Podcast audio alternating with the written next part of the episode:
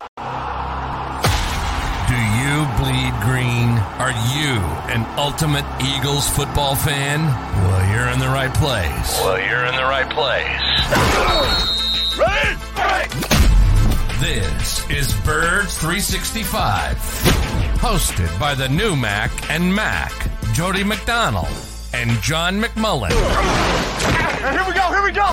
Who collectively have covered and talked about more than 50 plus years of Eagles football. Kick off your day with Birds 365. You'll get debate. We love to argue. You'll get the real story from inside the locker room. And you'll hear from some of the great football minds from around the region. You're about to become an Eagles insider. Get in the game. Join Jody Mack and Johnny Mack and join the football community that flocks to Birds 365. Birds 365 starts right now. Welcome to the NFL. Let's go. Let's go. Go.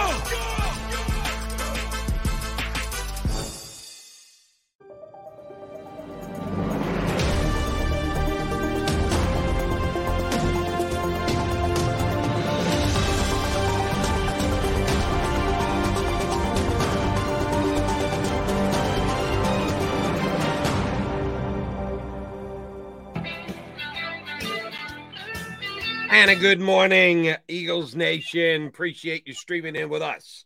Maga Mac here on Birds 365. Dozen days and counting until Super Bowl 57. And don't kid yourself over the next three, four, five, six, seven, eight days. Oh, it'll go slow. Uh, you, you want the Super Bowl here ASAP. Not happening. It's a full two weeks. You got to wait it should be worth the wait by the time we get to uh, next Sunday in Arizona. And John McMullen and I will be here each and every single Monday through Friday to talk you right up to the big game. Hi, Johnny Mack. We did a lot of analyzing yesterday of the Eagles win over the 49ers and their run through the playoffs to get here uh, on the precipice of another Super Bowl appearance, this time against their former chief, Andy Reid, who is now chief in Kansas City. Um, and I I talked about this last night on my WIP show, and and I just want to broach it early here in this show today because it does bother me some.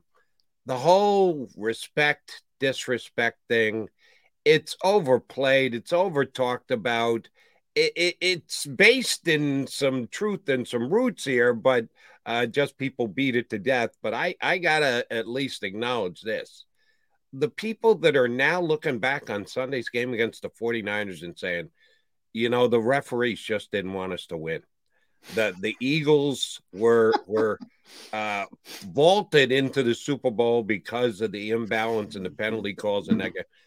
There wasn't one call in that game where I said, "Oof, Eagles got a break here." Yeah, the whole DeVonta Smith non-fumble thing, but that was uh, that was on the 49ers for not being able to uh, ferret it out quickly enough and call a timeout and maybe get the call overturned. The, there were a lot more penalties called on the San Francisco 49ers for one reason and one reason only. They committed a lot more penalties than the Philadelphia Eagles did. Uh, is am I forgetting things? Maybe I'm getting old. Does this happen nah. all the time, or does this stand out to you?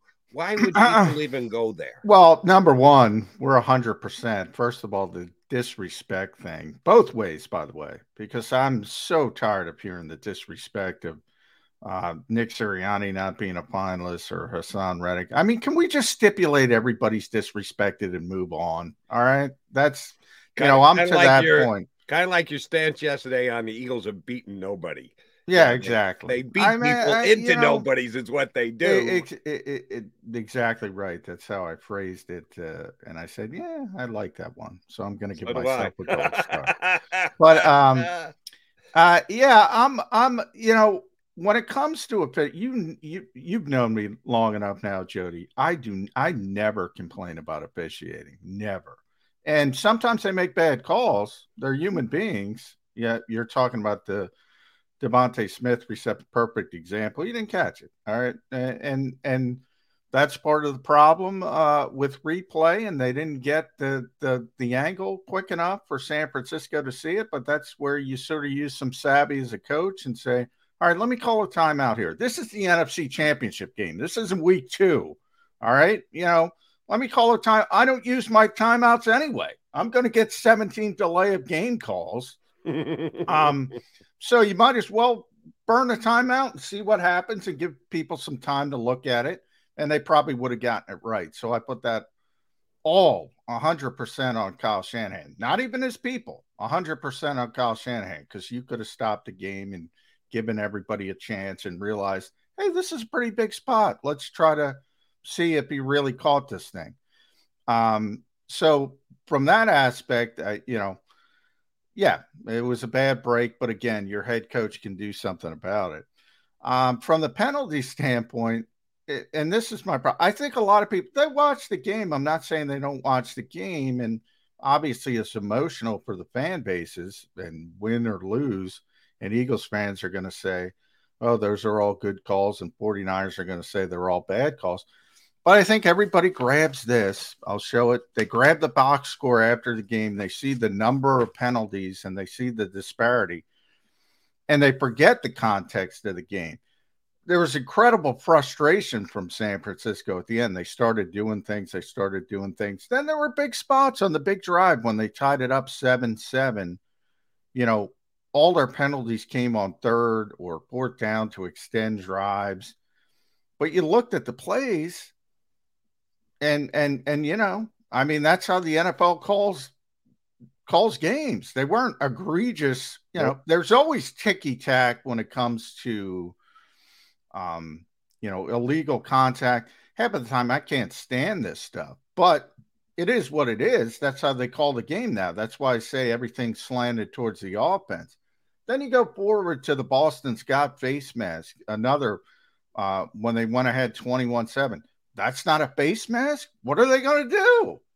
You, you, you got the guy dead to rights. You stopped him four yards behind the line of scrimmage, and you put you grab a face mask right, right out in the open. I, I, I mean, what what are they supposed to do? It's sort of like Joseph Ossai in Cincinnati. I hate the call. I hate the spot. I hate it's a penalty. Yeah, wasn't even debatable. I, I, I, you might not like the rule, but it's a penalty. And I talk about the over mm. legislation of this game all the time. But clearly, San Francisco was frustrated. Anybody who looks at that game and says, oh, San Francisco would have been in it if not for the officials. I mean, come on.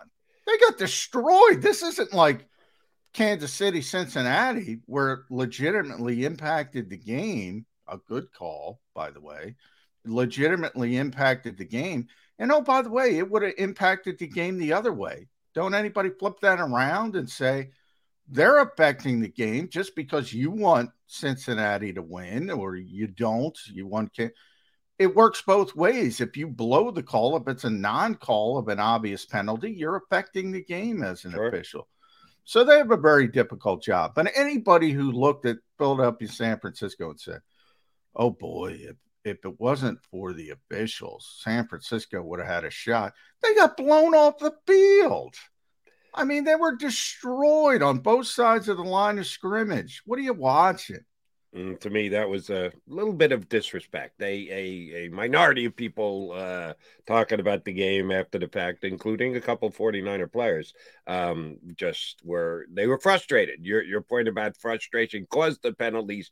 I agree with you there, and frustration after the fact caused people to say some stupid stuff, which was a little disrespectful for the Eagles. All right, so we got the disrespect out of the way. Now we can just continue to talk about the football that was played on Sunday and will be played a couple of Sundays down the road between the Eagles and the Chiefs. And yes, it has already begun, and you know it's going to build up for 12 days. Andy Reid against the Philadelphia Eagles, and I, I am a unapologetic Andy Reid fan. I thought his era here in Philadelphia had never been done before, never been seen before. It ended when it needed to end. Uh, every era has to run its course, and Andy's did here in Philadelphia. Andy kind of picked it up and ran with it in Kansas City and continued to show he's a Hall of Fame level coach. But I've never understand the here's that word again disrespect for Andy Reid. We get it the Eagles did not win a Super Bowl in a decade and a half that Andy Reid was here. That was unfortunate. It was a shortcoming, but you got to step back and take a look at the uh, 20,000 foot picture.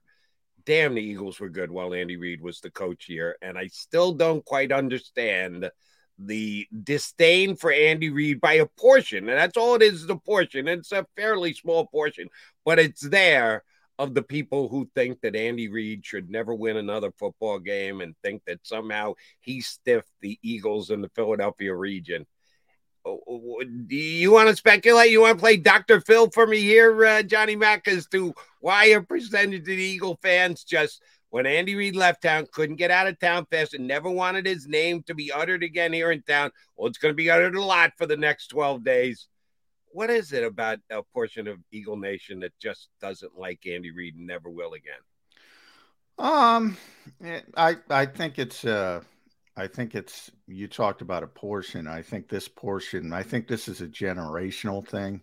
I I think uh, younger fans were to be bluntly spoiled by Andy Reid, ironically. you know, they don't understand this organization's history before pre Andy Reid. Now, Dick Vermeil as well. You had the uh, run there, and Ray Rhodes, you know, you know wasn't uh, egregious by any stretch of the imagination, but for a lot of years, this team was really bad. This organization was really bad. Um, and they didn't live through it. So all they know is Andy Reid and NFC championship games. And we're always in this position and this and that. And, you know, the foundation of everything the Eagles are was built with Andy Reid and still directs back to Andy Reid, building on both sides of the football. Um, you know, Howie Roseman talks about it every every time. He talked about it when he drafted Cam Jurgens, and everybody was yelling at him. How could you take a luxury pick?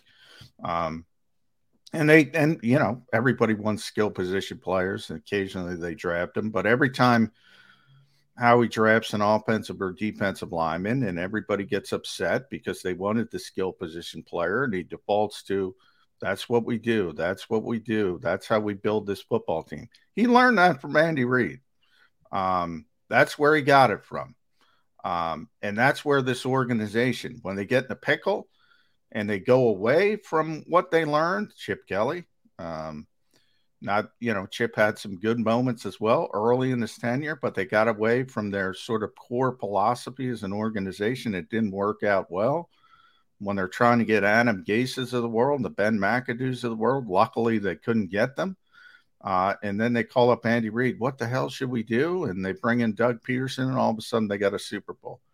Um, everything they do still relates back to what Andy Reid taught this organization from 1999 moving forward. And yeah, the people that don't respect Andy Reid in this city, I'm sorry, but they don't know what they're talking about this is one of the greatest coaches of all time. And he is the main reason, he is the foundation why the Eagles have turned in to one of the best organizations in the NFL in this century. And they have the, all the championship games. Um, now, this will be the third Super Bowl. Um, this kind of stuff didn't happen. You know, you go back from what 1960 to Dick Vermeil, and this was nothing. No NFC, no division championships, no playoff uh, uh, appearances, nothing. Just disgraceful football for almost you know 15 16 17 years and the people that lived through that kind of i think have a better understanding that it wasn't always like this and now we know. I mean, Doug Pederson won a Super Bowl, and I I joked at the time. I re- remember in Minneapolis talking to people. All right, lifetime dispensation card for Doug Pederson. It didn't last a lifetime. It did. Last, people started bitching because the expectations are so out of whack. And the expectations all started with Andy Reid and all the success he had and then oh between between Dick Vermeil and Andy Reid, that was the Buddy Ryan era, and yeah, they made the playoffs three out of five years. uh, Buddy Ryan and I each have the same number of playoff wins. That would be zero. Uh, but that that era wasn't all that great either. But Andy took the team to a uh, new level. And one of the guys who I think was definitely um, in the way that he thinks about football and the way that he acts about football and the organizational core values that that Andy had influence on was Howie Roseman. And we're all singing Howie's praises as well we should. His last 12 months are as good as any executive I can ever think of, ever, ever, with all the moves that he made to put the Eagles in the position that they're in right now. And uh, you talked about it yesterday. It starts in the trenches. That was an Andy Reid way of thinking from the day he showed up here in Philadelphia. And they got away from it a little bit. You're right when Chip was here, but they got back to it as soon as Chip was uh, out the door. And that has been a tenant of Howie Roseman. And it's the reason why the Eagles are a two point favorite in the Super Bowl. They have the better offensive line between they and Kansas City. For me, they have the better defensive line. Some people may argue that. I think it's it's just not accurate, but they're better. They're the favorite in this game for one reason, one reason only. They're better in the trenches, and that's how Andy Reid put together football teams for the year. That's how Howie Roseman has been putting the football teams together since he got back into the power chair and has uh, been named the executive of the year. I got to run this one thing by. Eddie Kracz is joining us coming up in the next five minutes um, had uh, my pal Jeff Knox from Inside the Eagles last night on my WIP show. And he said if the Eagles win in two weeks, it will be the official entry into Canton for Howie Roseman. That he thinks if Howie gets his second Super Bowl in five years, that that will put him over the top and lock him in as a Hall of Fame individual because he's won two Super Bowls in five years. I was kind of taken aback by that. I hadn't even thought about it. We we've talked about Kelce for years, and you and I certainly in our year plus here on Birds 365 this season. I said, you know, we got to have that same conversation about Lane Johnson we're having about Travis Kelce, uh, Jason Kelce. He too looks like a Hall of Fame player to me. Is Howie Roseman going to make the Hall of Fame? Um, it, I first of all, they just started putting executives in a Hall of Fame, so there's you know there's a backlog uh, for guys that have to go in. Um, I would I would just stand I, I would just say you know he's one of the best executives in his era. But remember, I mean, who was the first? Bill Polian. I, I don't I don't even know. I'd have to look it up. You know, I uh, since you did, uh, you you want to take a guess here? You want to make it into a quiz, or you want me to just tell you the executives that have made it? Yeah, just tell me. I know right. I know there's not a lot. I mean, Jerry's one, uh, but people don't understand. Right. I don't count. I don't count Jerry.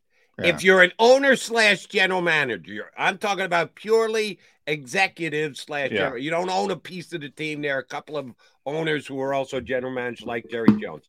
There have been seven. That's it. Seven yeah. total executives that have gotten in. Um, couple Cowboys, sorry to say, Eagles fans. Tex Schramm and Gil Brandt both made it. Bill Polian, um, uh, Jim Finks of the Bears. Oh yeah, he, Jim Finks. I forgot about that. old Jim. guy who went back and and made it. Um, Bobby Beathard, George Young, and I'm missing one. Who am I missing? Brandt, uh, Schramm, Polian. Oh, Ron Wolf for the uh, Green Bay Packers. Oh, Ron won it. Yeah, Ron. Yeah. So there's there's only been seven. Yeah. In the history of the National Football League, and forever there were none. You're right. They said at one point, you know, we should kind of give some credit to the people who put these teams together. I think it's a little premature on that. Uh, yeah. I, well, I love to hear how we had so remember, you got that backlog. So you got so many guys who they're going to consider before because there's so many guys they did they didn't consider him. You know, the, the Carl Peterson is from Philadelphia. I mean, does he deserve? I don't know. Rich McKay, Ted Thompson. These are numbers of the names I'm just thinking off the top of my head. Um, you know, that would have to go in probably before. He, he's very good at his job. I mean, that's that that Hall of Fame, like saying executives are going to be Hall of Fame. They just, it's not the same as saying that Andy Reid's going to Hall of Fame. Bang, no questions about it. Um, no brainer. Uh, executives are a little bit different because of how they handle things, but and I said yesterday, I've got killed for this for years, and we got to get to our buddy Ed Kracz. I mean, Howie's when I said it before this season, I got a lot of visceral hate, Jody, that uh, Howie Roseman was a top 10 executive in this league. A lot of visceral hate. Now he's a no doubt about it Hall of Famer. Yeah, I'm not going to go that far. Yeah, I, I, was taken taken a little back of that by that by Jeff, but uh, yeah, your whole Howie, top 10 general manager. Uh, cut that in half. Top five. cut that in yeah. half. I'm looking good three, on that one. And yeah, yeah now, now you're in the right neighborhood. You're in the right pew. Uh, he is John McMullen. I'm Jody McDonald. Mac and Mac here on Birds 365. Appreciate you streaming in. While you're at it, you can hit the like button. Tell us we're doing a decent job.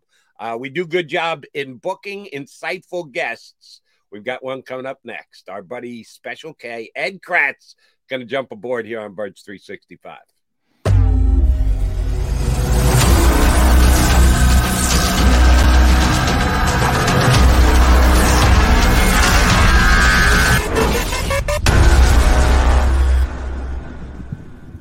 Go for the beers, go for the cheers, go for the hit and the hits, go for the scene, go for the screens, go for the gallery, go for the win, go to Ocean.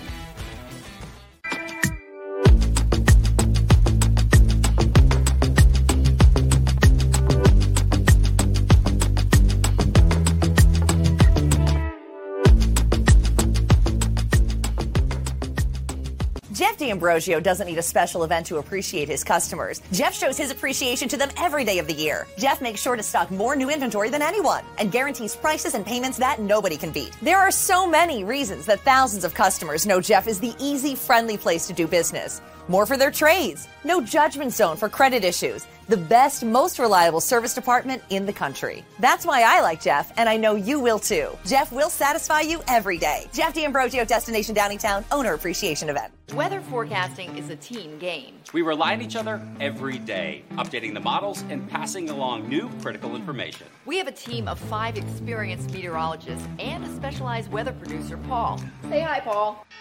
Sometimes what I see in the model, Cecily could see something different. That's when we come together as a team to make our most accurate prediction. And all of this backed by more than 100 AccuWeather scientists. It's a team game. And we have the best team in town.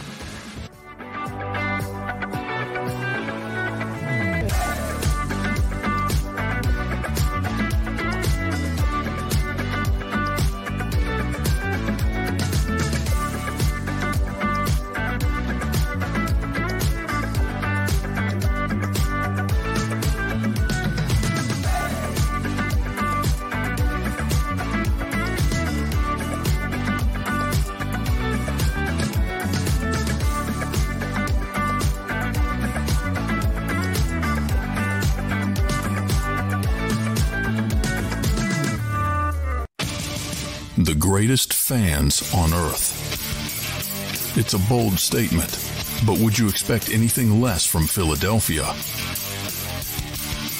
58 years of heartache creates a toughness, a grit, a resolve not found in most. Sure, our prayers were answered, but now that we've had a taste, we're looking for more. Pondley Hockey, official partner of the Philadelphia Eagles post-game show with Seth Joyner. I knew that they had a running game. Derrick Gunn. He has put in the effort. Devan Kaney. Had we not won the Super Bowl, what would we be saying? And Mike Missanelli. Well, you know who Philly is. Post-game, now streaming on the 6ABC family of apps.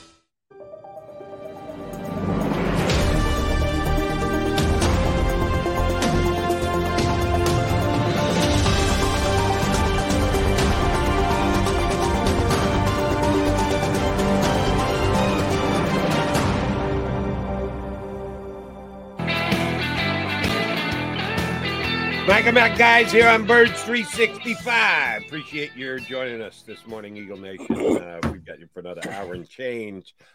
Joining us is our bud from Sports Illustrated, John's running mate at SI, Ed Kracz. Um, good to see you, Mr. Kracz. And I'm going to start in, in a place that we never really talk about as football fans.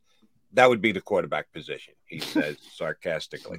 Um, the comparison between Patrick Mahomes and Jalen Hurts, it's just as natural as it gets.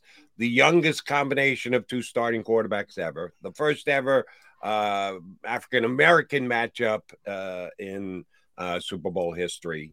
The number one and number two uh, candidates for MVP. I believe that's the way the voting's going to go when it's revealed right before the Super Bowl is played. So, so the conversation has to happen. And the other aspect of it, neither one of them is hundred percent. If you watch them both in the playoffs, uh, Mahomes got hurt in the first playoff game and then played through it in the second. Hurts was hurt before the playoffs ever started and has tried to play his way through it these last two games. I think we can all three agree that neither one of them is at 100%. Which one is being affected more by their injuries in your estimation as of right now? Uh, jumping right into the quarterback thing. Did you mention the, t- the two youngest also? I think they're the yeah. two youngest. Yes. To start. Two youngest, yeah. Yeah. Um, yeah. I, listen, they have two weeks, well, 12 days now, I guess, to get ready to play in this game, and we'll see whose uh, medical staff is better. I guess who's going to have the quarterback most ready to play. Don't ask Chris Maragos that. yeah, yeah. Have you talked about that the uh, trial? No, um, we haven't. We, uh, oh, okay. We'll get to that in the off. Um, yeah. I listen. I, I think that they're both affected by it. Um, Jalen still looks like they're hesitant to kind of use him as much as they used to in the run game. They really kind of took the wraps off of him was it in the third quarter or the fourth quarter on that one touchdown drive they had to go up 28 to 7 he ran the ball more uh, and more effectively but you know it still looks like he's bothered by that shoulder no doubt and i didn't get a chance to see mahomes in that, that afc game much because we were busy after the eagles win obviously um, but he won right 23-20 looked like he hobbled around the times i glimpsed the television there was a time where he was rolling and he kind of hopped hopped around so Hobbled, I don't know. Hobbled I, around to 300 yards and two touchdown passes. Uh, yeah. Yeah. He, he was mean, listen, so hobbled. Yeah. And the Eagles didn't really need Hurts to do a whole lot offensively. I mean, he did enough, but um, yeah, I don't know. I think I think they're both hurting and they're both managing it, and, and we'll see how it goes after two weeks of treatment and rest and healing and all that other stuff. Yeah, that that was my take after the Eagles game, uh, Ed. I, I think we came into that game. We already know the Eagles were really good. Uh, those of us who are around the team all the time, uh, because of the way that game unfolded, I don't think we learned much more about the Eagles because you know Haason Reddick, sixth offensive play of the game for the 49ers, wrecked the game, and from that point forward, um, you know San Francisco couldn't do anything with a fourth string quarterback. And then they lost the fourth string quarterback, and it became even worse. I joked it turned into a Navy game uh, with, you know, they couldn't throw the ball. It was all running. And, and, and, and so we didn't learn anything. Um, what we thought was going to be a toughest, the toughest test didn't turn into the toughest test because the Eagles were so physical um, and so dominant, particularly up front on both sides of the football. Um, you yeah. think that's a good thing or a bad thing? Kansas, well, Kansas City went through the ringer against Cincinnati. Yeah, I, I, mean, how much more can we learn after 20 weeks of the season about the Eagles? I mean, we know what they are. They're a great offensive line, a great defensive line.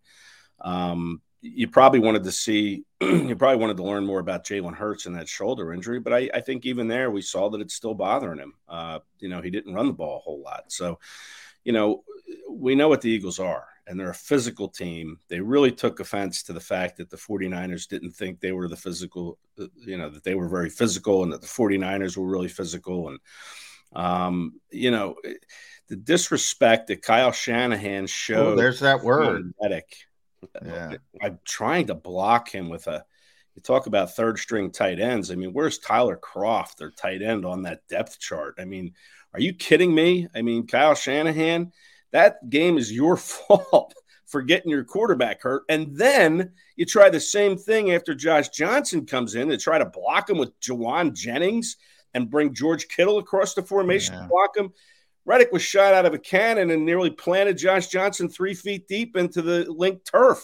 he's lucky he didn't get his backup killed on that play. I mean, listen, Kyle Shanahan, say what you want about him being an offensive mastermind, but but this guy just gets his quarterbacks killed. Look at look at happened to Jimmy G. He's running the ball late. He gets hurt. Same with Trey Lance. He's gotten four quarterbacks hurt this year because all he wants to do is design these mastermind plays to try to you know show how great of a uh, offensive mind he is, and he forgets the little things. You got to block Haason Reddick. He's the one that's to blame for this loss. That's very true. Uh, all right, so sorry to get fired. now we get to talk about Nick Sirianni against Andy Reid. Uh, he cir- uh, coached circles around uh, the 49ers head coach last week and the guy who may just win coach of the year, Brian Daboll, the week before that. Is this going to be a clean sweep? Can can Nick Sirianni outcoach Andy Reid in the Super Bowl? I don't know. I mean, that to me was some one of the un, untalked about things going into the title game was the Sirianni versus Shanahan matchup. You know, Shanahan all that has all this experience of the big game was in the NFC title game last year. I mean, we really haven't seen Nick win too many big games. I mean, obviously he beat the Giants, like you said, and then now the 49ers. So, yeah, I mean, sure. Why not? I mean, he's got a good staff around him, just like Andy Reid does. I mean, this this is probably the best matchup you could have hoped for as the season went on, where these two teams playing on the biggest stage because of that coaching matchup with Andy Reid, the former 14 year coach in Philly, uh, the Kelce brothers, the, the quarterbacks. Uh, just so many storylines with this one. Yeah, I, I think yeah, I, I, say why not? Look, Sirianni has proven that he can beat these name coaches. So yeah, sure, why not knock off Andy Reid along the way here and win another Super Bowl? This disrespect is the theme of the show, Ed Kracz. Nick Sirianni is five and zero oh against the Coach of the Year finalist. Five and zero. Oh three and zero oh against Brian Daboll is probably going to win it, and I think he would be seventy and zero if they played that game seventy uh, times. That's just beyond um, me that he, he he's going to win the Coach of the Year. Really, I mean, I I, I don't. Well, I think I, I think he's done a great job. By the way, Brian Daboll with what what he had. So it's it's always a sliding scale. Nick has the luxury of he's got the best roster in the NFL. So in, in a lot of ways, this matchup, Ed, and we're going to have a lot of time to talk about it. We're going to try to get you on next week as well, obviously, but might as well start here. The Eagles, you know, I'm a little surprised they're favorites. I don't know if that um, has to do with the injury to Patrick Mahomes because I thought Kansas City would be the favorite in this game. And it was early, there was a lot of fluctuation. It was a pick 'em, then it was plus one Kansas City or whatever it was, minus one actually. And then it went the Eagles' direction. Um, but the Eagles have the better roster. So, I mean, Patrick Mahomes is the best quarterback in the world. No question about it. Um, even hobbled. Um, and I think a lot of people boil it down to quarterback versus quarterback. And why we playing? If it's just quarterback versus quarterback, all right, let's give it to Patrick Mahomes. But it's not. And and the Eagles are so well rounded, so deep. They've proven they can win multiple ways. Very few teams. We always talk about identities in this league. The Eagles don't really have an identity because it morphs on game day. That's what I love about Shane Steichen. Yeah. You you know from talking to Shane, Shane's going to take advantage. Oh, you're going to give me this? I'm going to pound the you know what out of that. Um and and the Eagles have the luxury of doing that. Is that good coaching? Good talent? What is it? Yeah, I think I think it's good coaching, and, and you know they're they're playing to their talent on hand strengths. I mean that's what coaches are supposed to do. They're supposed to you know, uh, see what they have and then make their plans accordingly, not the other way around where they bring a mindset in and then try to force players into that mindset that might not fit. And, you know, you're right about the identity. We don't know week to week. I mean, they, they do it running the ball, they do it throwing the ball, they do it with their defense. I mean, every week it seems like there's a different way for this offense to beat you. And, you know, that is troublesome if you're Spagnuolo for the Chiefs trying to figure out how to stop this offense. Um, and yeah, I, I think the coaches deserve a, a, lot of credit. Shane Steichen, especially for, you know, he'll tell you he'll just run, like you said, he'll just run the same thing over and over and over. If you're not stopping it, he's going to keep running it until you adjust to it, and then once you do, you'll move on to something else. So, Uh, you know, that to me is, and when you're practicing, you're practicing those things over and over. I mean, I think it was Jordan Mailata who alluded to Jeff Stoutland's uh, coaching technique is he'll run the same thing a hundred times, the same technique, the same drill a hundred times over, doing the same thing and, until you're just sick of it, probably as a player. But you're, you're practicing that technique over and over again, a hundred times a day. Same thing. He'll come back the next day and they'll work a different technique. But you know, he's just drilling it until it becomes so muscle memory that when you're out there, you're not even thinking, you're just going and doing. So, you know, I think that coaches in their preparation deserve a lot of the homework for this. And even Jemal Singleton, you know, you could go down the line with with Singleton's running backs, you know. We see Sanders get the two touchdowns, and then the second half, it's Kenny Gainwell, Kenny Gainwell, Kenny Gainwell, and he's, he's just using Gainwell. So you know they have a good feel, I think, for what's going on in a game, and, and, and then they're not afraid to you know switch up if they have to, or stay with it if it's working. So I, I give the coaches a lot of credit guys, let's be honest. One person cost Nick Sirianni the Coach of the Year award this year, and his name is Howie Roseman because hmm. Howie went out and made so many good acquisitions and adding talent that it was like, all right, Sirianni won 14 games, but look at all the talent he's got. So yeah. if uh, Nick has a mad on for anybody, it should be at Howie because he cost him the uh, Coach of the Year award. That's true. I don't, I don't buy that. I don't buy that talent argument, though. I mean, how many teams have good talent that don't win? I mean, it's what you do with that talent. You know, we've seen the dream team come through here, what in 2011 or whenever that was, and what did they win? Nothing. I, then, well, I gotta, I gotta the, tell you before Eddie, you let jump me, in. Let, let, let me question right. you there, Ed. Uh, yeah. What's the difference between this year's team and last year's nine and eight team? 14 and three, nine and eight. What's the difference? Sirianni became a better coach. Yeah, possibly. And I think Jalen Hurts became a better quarterback, and he gave, became a better quarterback. Yeah, you got AJ Brown, uh, and they upgraded the defense. Yeah, that helps. But listen, you can bring in all the talent you want, but if you don't have a scheme or a culture in place, uh, it's not going to work. I mean, Mike McCarthy could have been the coach of the year. Look at all the talent the Cowboys had. They had enough talent for everybody to think they're going to win the NFC East. I mean, it's what you do with the talent to me that matters. And and yeah, Daboll did a good job because he's got really no talent. But Nick did a good job, even though he has talent. There's no way, you know, you just don't roll these guys out there and say, "Hey, you guys are talented. Go out and win a game." Buddy Ryan tried that with Randall Cunningham. Hey, just go out and make a play. It, it doesn't work that way. You have to have a scheme and a culture in place, and that this is the second year of that scheme and culture being in place. And yeah, there were players added to it, but yeah, you have to give Nick credit for for doing something with it. Yeah, I mean, I think it's a combination. I mean, I do think it helps when you have uh, the deepest roster in the NFL. Um, when you have uh, five offensive linemen who are either all pro or pro bowlers, or at worst, uh, Pro Bowl alternates because uh, the voters got it wrong.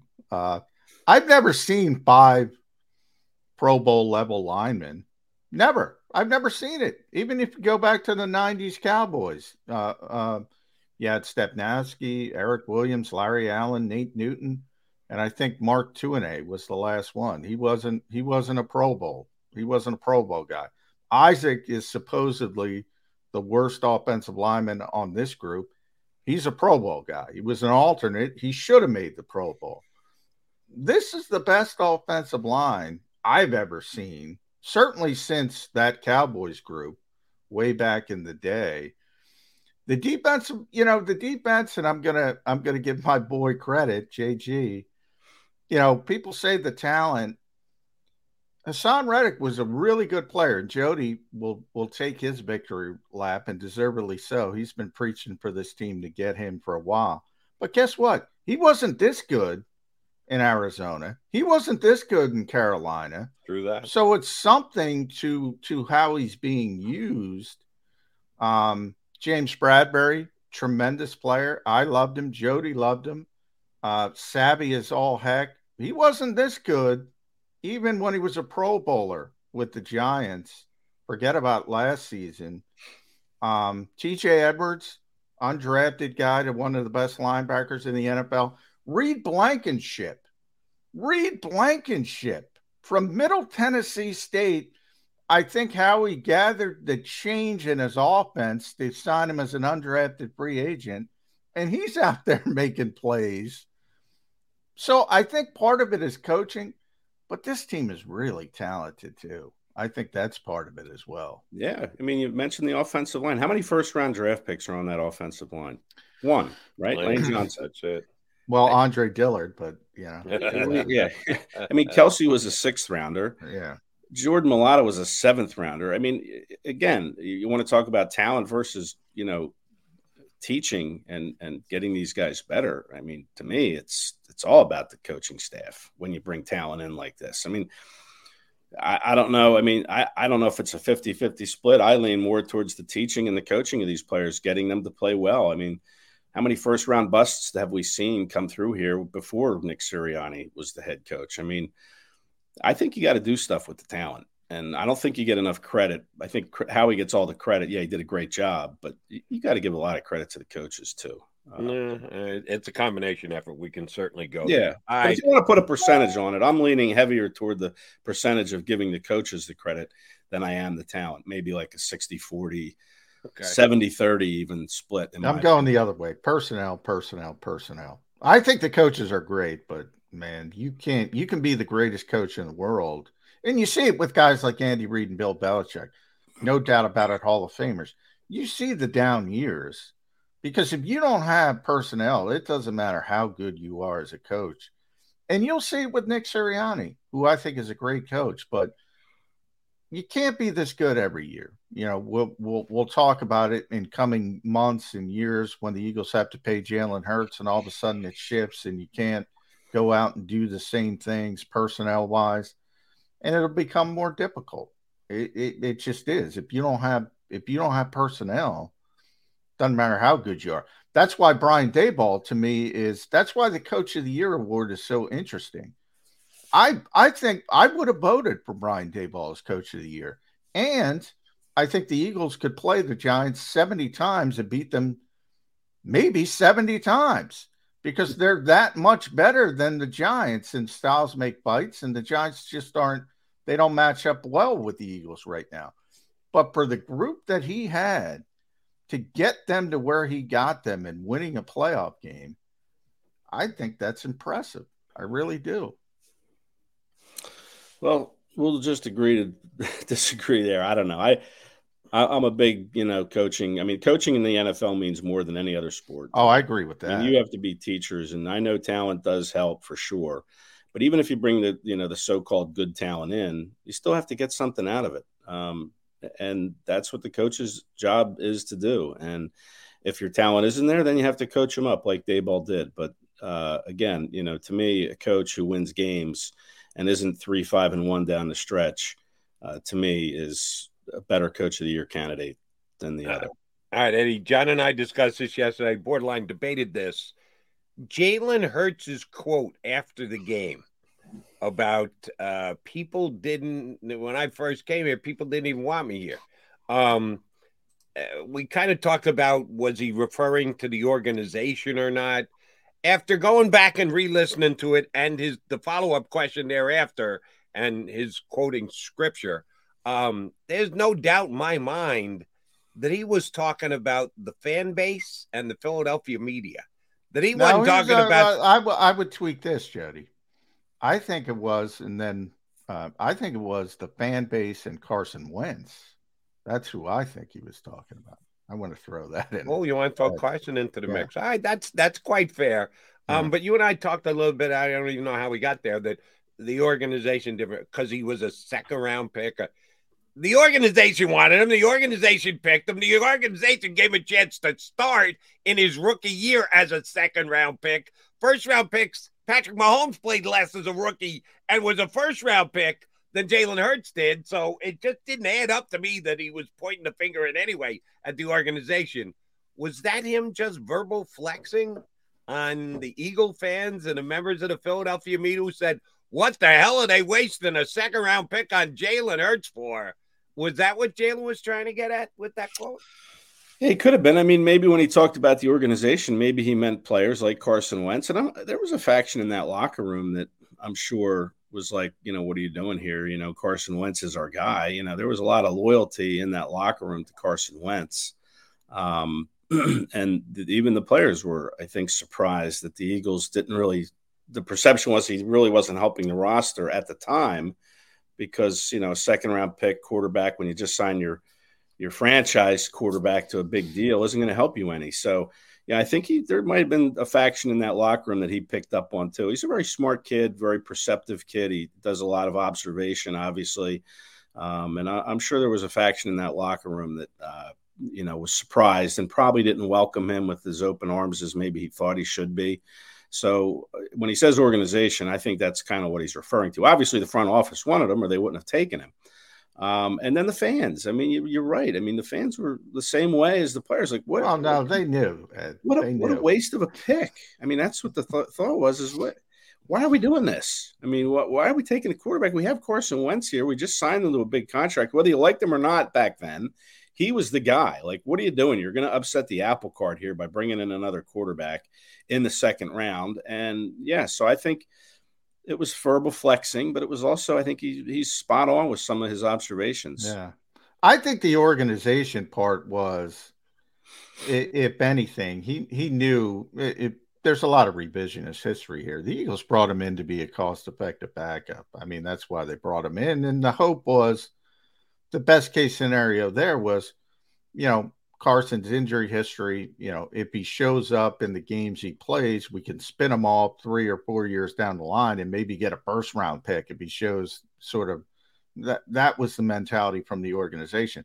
He's certainly not angry at the organization for bringing him in. He was surprised the Eagles drafted him because everybody was surprised the Eagles drafted. Yeah, him. but John, and I saw this yesterday. I think it was on Twitter or maybe it was on TV he had that eagle hat pretty damn quick.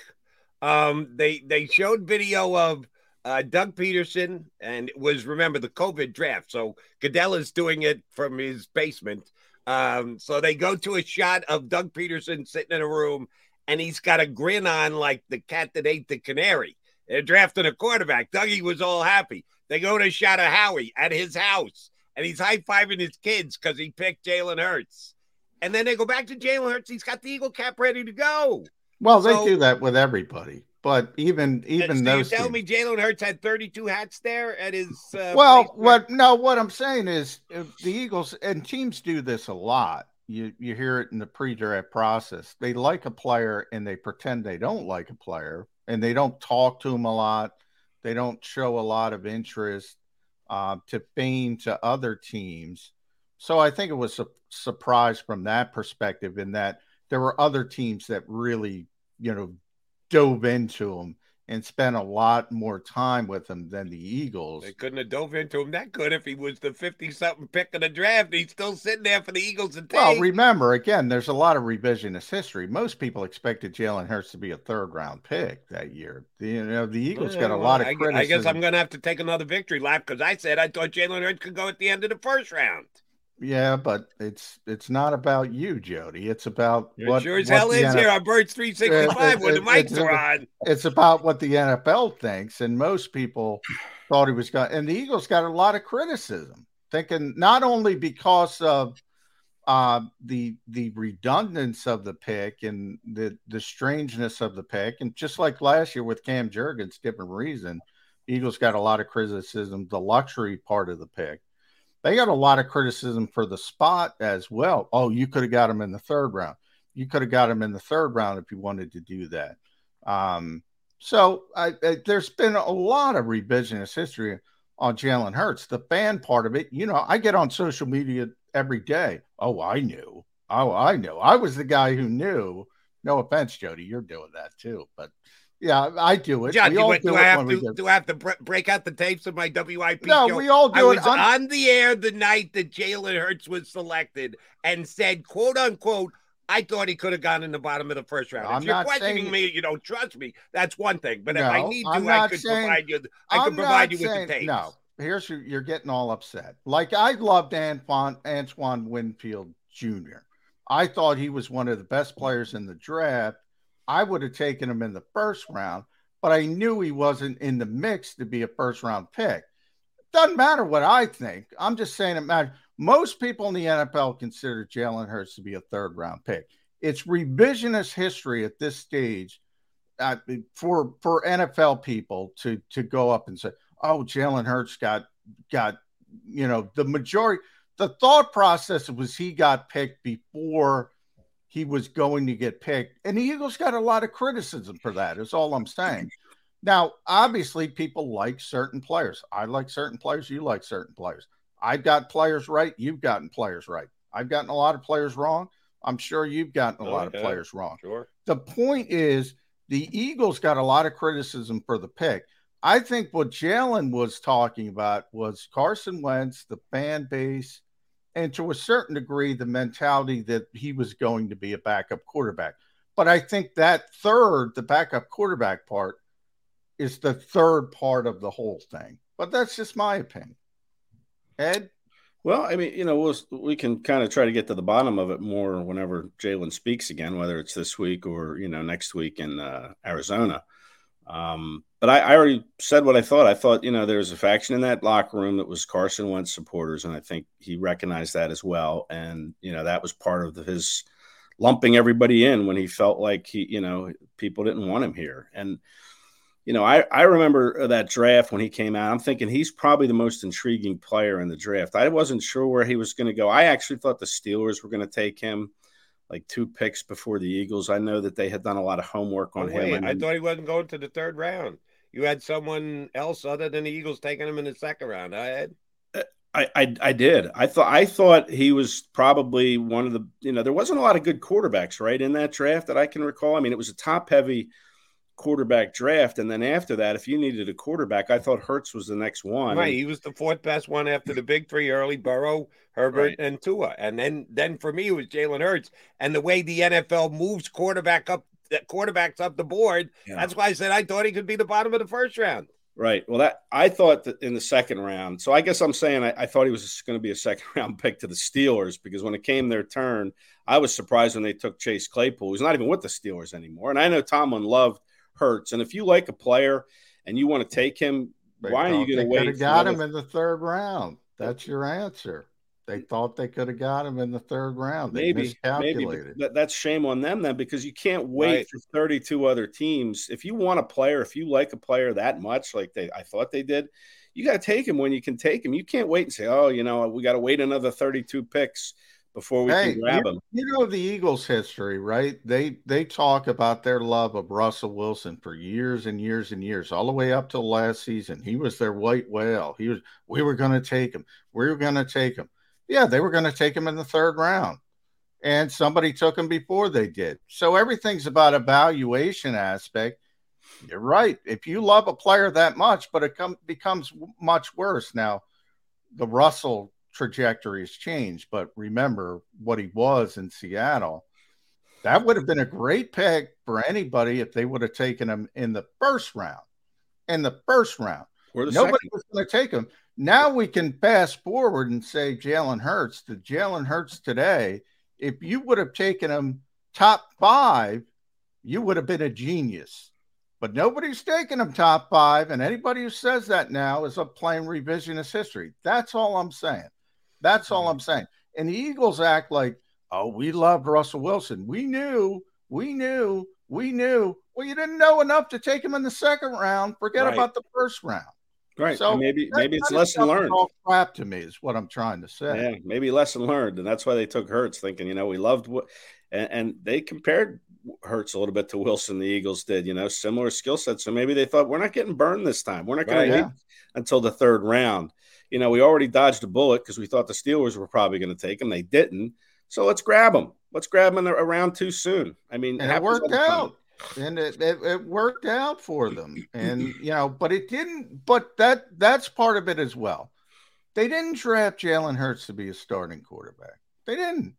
They didn't. They can say they did now, but they didn't. They drafted him to be a cost effective backup.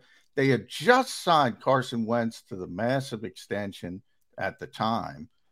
They wanted Carson Wentz to be the quarterback, but they also knew his injury history and they said, we need a guy who can play just in case, and we need a guy who's cheap at the backup quarterback position. See, and to me, John, that's a key. And again, if I'll uh, apologize ahead of time if this is braggadocious, Carson Wentz's injury history was a big part of it. They, it wasn't like when we got Carson signed and he plays 16 games every single year. No, Carson misses time. That oh, was yeah. it wasn't just to be the backup. It was the backup to an injury prone quarterback that you have hundreds of millions of dollars invested in. That makes that pick that much more important because yeah, you're thinking he's going to get a chance to play. He's not just going to sit there and hold the clipboard and just in case he's the safety net. No, he's going to have to step in because Carson always gets hurt.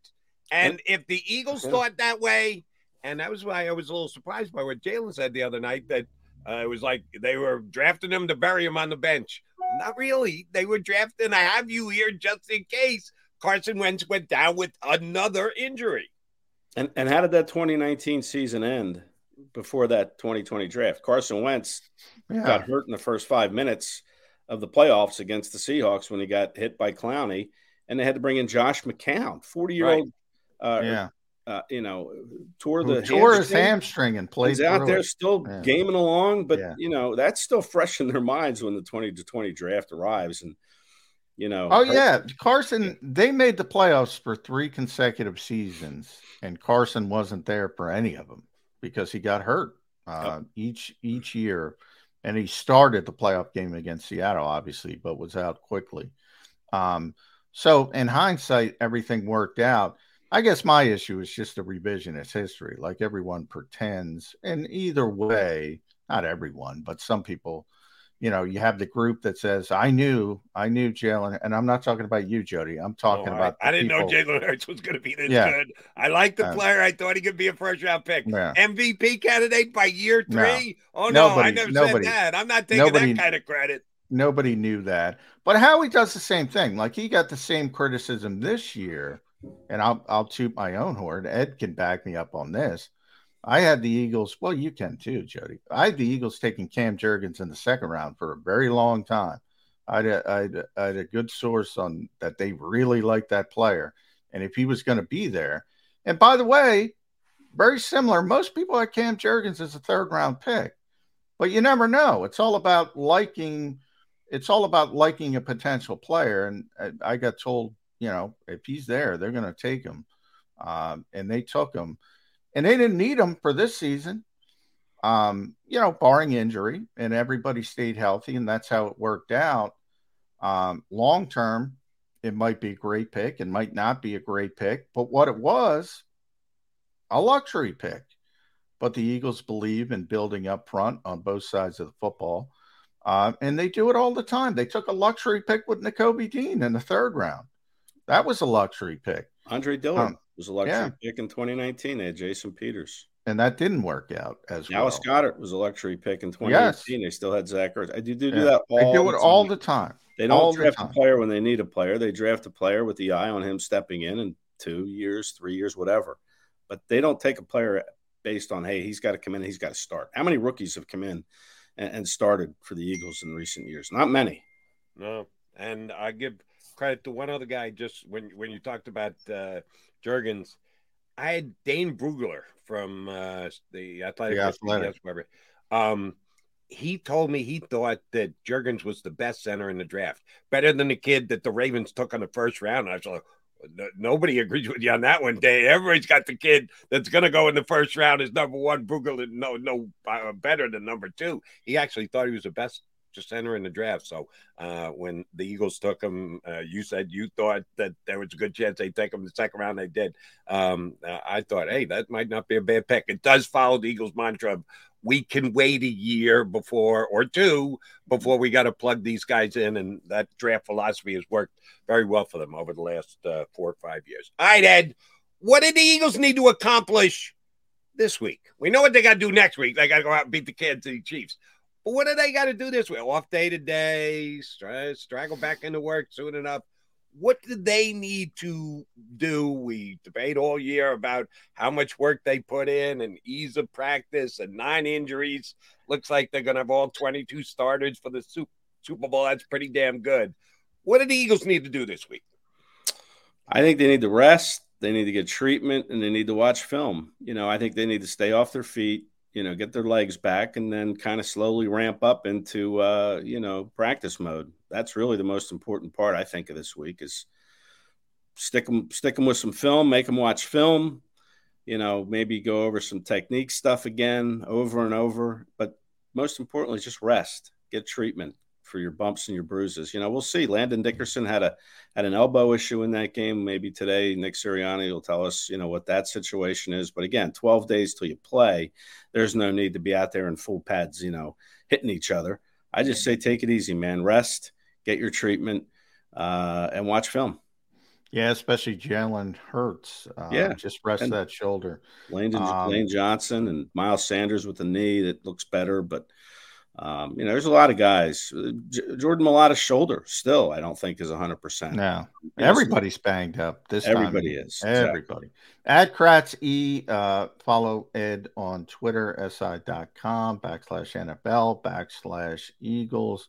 Uh, we got bogged down. I apologize. Uh, kept you too long, Ed, but I appreciate oh, it. And my pleasure. Uh, yeah, I'll I'll I'll leave you with this as far as when they do get back on the practice field in this bye week, and we have uh, already um, we have some experience with this because the Giants uh, they had the bye leading up to that game.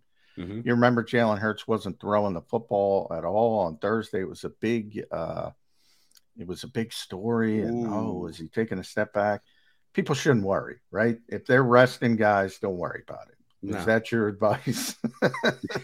yeah, don't don't worry. I you know these injury reports that come out. I mean, listen, just take them with a grain of salt. Uh, you know, these guys are just getting their their body back back in shape. That's all. I mean, the guys aren't even talking. Lane Johnson talked to us after the game, first time in a couple weeks. Yeah, Hassan. Hassan, focus, man. And, yeah, and he gets. He says, "I get my massages during the time you guys are here, and I got to make sure I hit those because my body's it's working for him." It yeah, it's, working, it's working no, no, doubt. I mean, that's a lot of these guys now is they're just getting their treatment, and that's what I think this week is for mostly is getting that treatment and making sure your body's right. I mean, for the ones who work hard to ensure their crew can always go the extra mile, and the ones who get in early so everyone can go home on time, there's Grainger, offering professional grade supplies backed by product experts, so you can quickly and easily find what you need. Plus you can count on access to a committed team ready to go the extra mile for you. Call, clickgrainger.com, or just stop by. Grainger, for the ones who get it done. This is such a long season. I mean, we're over six months already since training camp opened, and they're still playing. Uh, it, it's pretty remarkable. What Ed Kracz is telling you folks is the individual who gets the most physical workout this week will be the coach with his finger on the rewind button in the film room to make sure they get uh, good great. look at what the Chiefs do. You guys, Eddie, make sure, you guys make sure you get your rest too, right? You know, big yeah. week ahead next the week. Grind, so you guys got to rest up too. Grind. It's a yeah. big week for Ian Book and Trey Sermon. They'll get some work in practice. Eddie Kracz from Sports Illustrated here with us on Birds 365. All right, quickie timeout, come back. Um, we're going to have a good guest in hour number two as well. Chris Landry from LandryFootball.com, former NFL scout, uh, coach, uh, just a uh, good all around football mind. We haven't had him on since October. I didn't even realize it had been that long. Shame on us for uh, not punching him up. Always good when he jumps aboard. Chris Landry is going to join us coming up in, oh, just about 15 minutes from now. So stay here on Birds 365.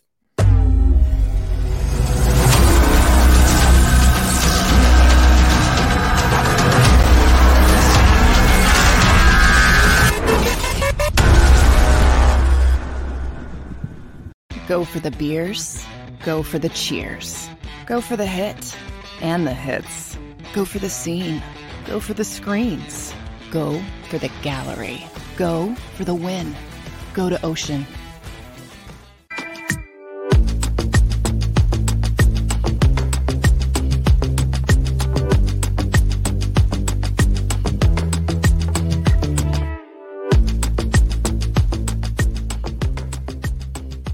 D'Ambrosio doesn't need a special event to appreciate his customers. Jeff shows his appreciation to them every day of the year. Jeff makes sure to stock more new inventory than anyone and guarantees prices and payments that nobody can beat. There are so many reasons that thousands of customers know Jeff is the easy, friendly place to do business. More for their trades. No judgment zone for credit issues. the best, most reliable service department in the country. That's why I like Jeff, and I know you will too. Jeff will satisfy you every day. Jeff D'Ambrosio, Destination Downingtown, owner appreciation event. Weather forecasting is a team game. We rely on each other every day, updating the models and passing along new critical information. We have a team of five experienced meteorologists and a specialized weather producer, Paul. Say hi, Paul. Sometimes what I see in the model, Cecily could see something different. That's when we come together as a team to make our most accurate prediction. And all of this backed by more than 100 AccuWeather scientists. It's a team game. And we have the best team in town.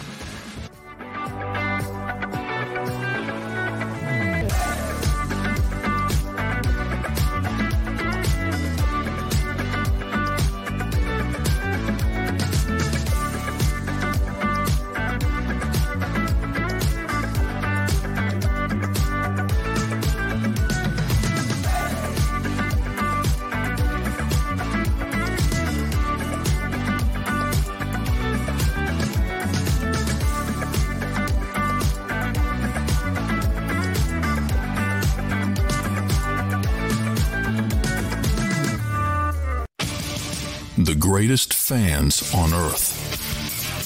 It's a bold statement, but would you expect anything less from Philadelphia? 58 years of heartache creates a toughness, a grit, a resolve not found in most. Sure, our prayers were answered, but now that we've had a taste, we're looking for more. Pondley Hockey, official partner of the Philadelphia Eagles. Post game show with Seth Joyner. I knew that they had a running game. Derrick Gunn. He has put in the effort. Devan Kaney. Had we not won the Super Bowl, what would we be saying? And Mike Missanelli. Well, you know how Philly is. Post game, now streaming on the 6ABC family of apps.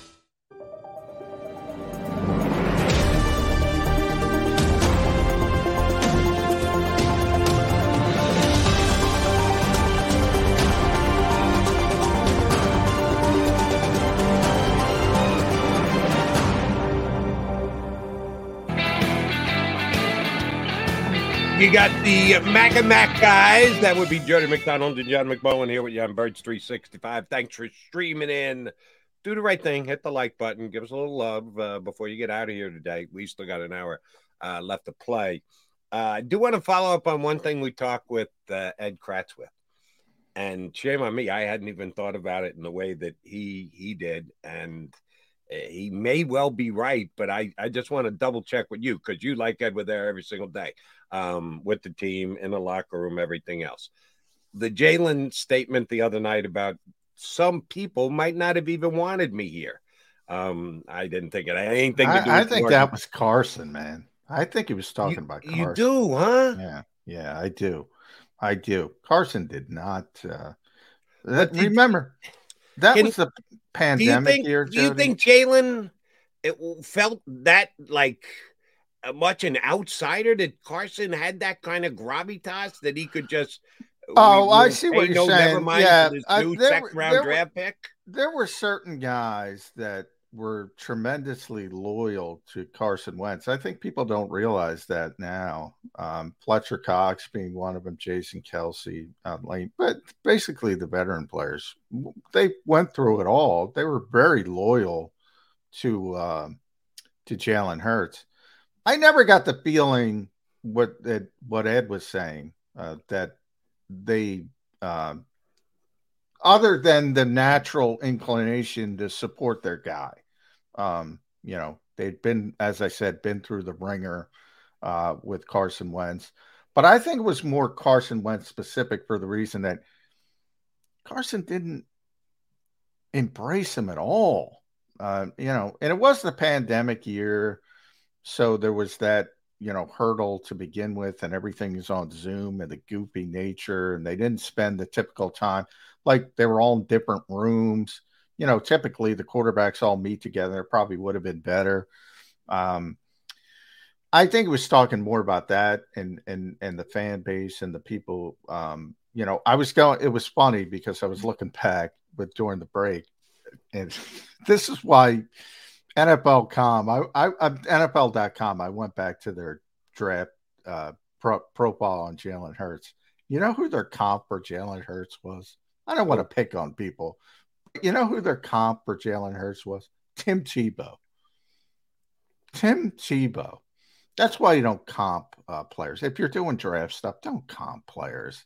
Uh, you're going to look silly down down the line. But you know, I do think there's been a lot of revisionist history on both sides, and from Jalen's um, perspective, yeah, I mean, he he uses it as a chip on his shoulder, and it works, man. So who cares? You know, he he he he uses what he needs to use as fuel.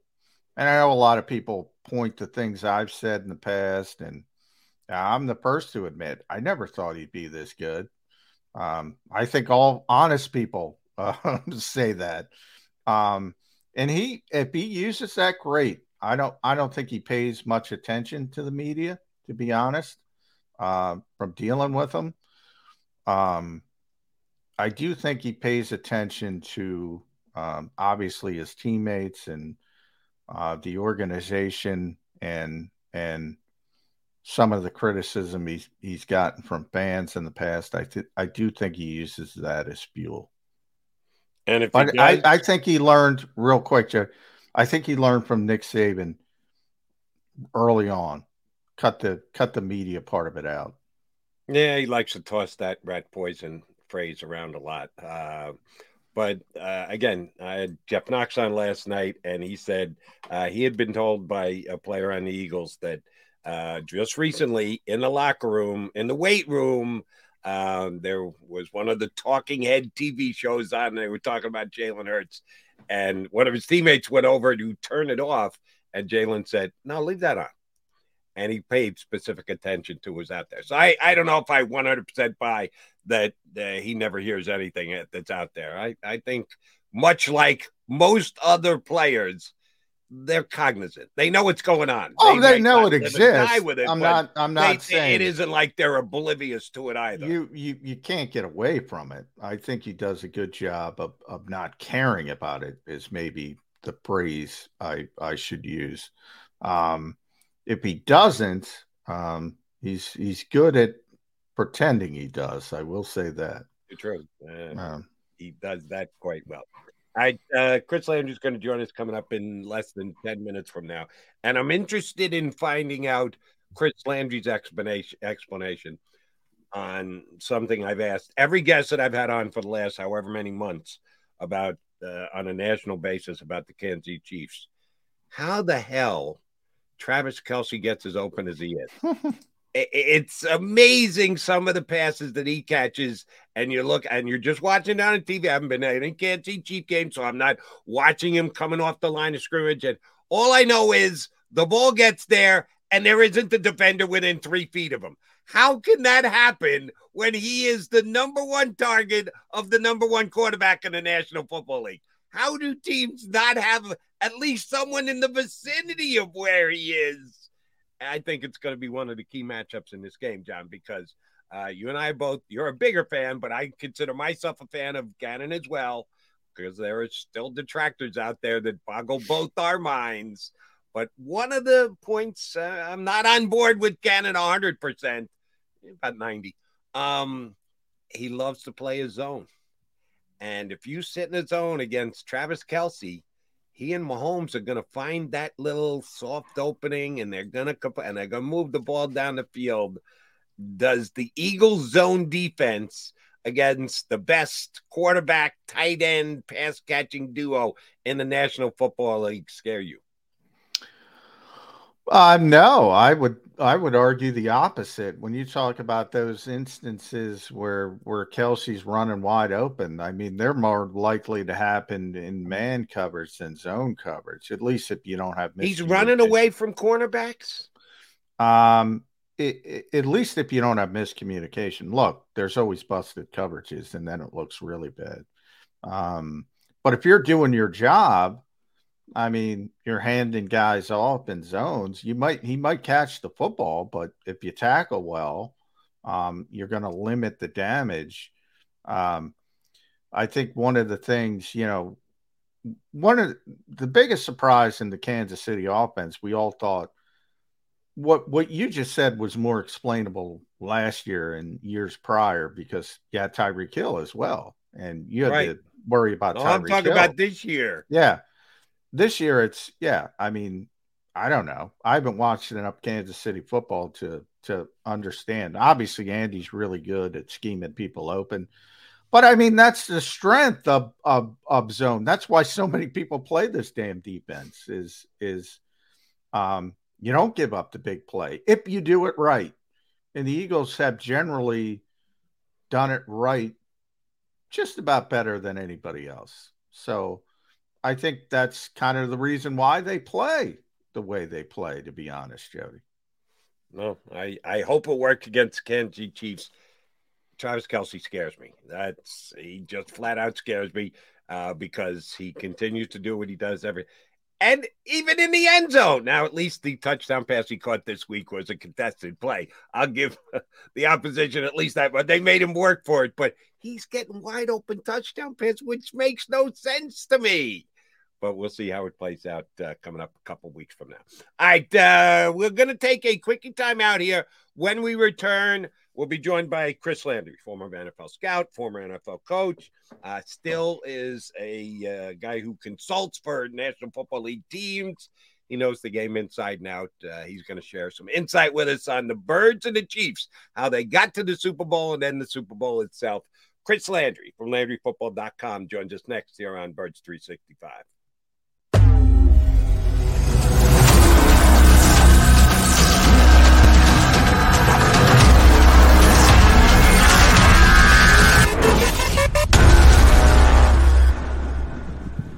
Go for the beers, go for the cheers, go for the hit and the hits.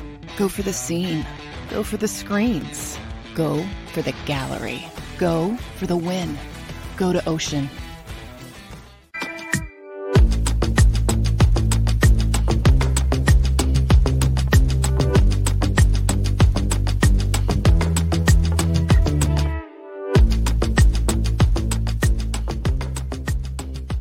D'Ambrosio doesn't need a special event to appreciate his customers. Jeff shows his appreciation to them every day of the year. Jeff makes sure to stock more new inventory than anyone and guarantees prices and payments that nobody can beat. There are so many reasons that thousands of customers know Jeff is the easy, friendly place to do business. More for their trades. No judgment zone for credit issues. The best, most reliable service department in the country. That's why I like Jeff, and I know you will too. Jeff will satisfy you every day. Jeff D'Ambrosio, Destination Downingtown, Owner Appreciation Event. Weather forecasting is a team game. We rely on each other every day, updating the models and passing along new critical information. We have a team of five experienced meteorologists and a specialized weather producer, Paul. Say hi, Paul.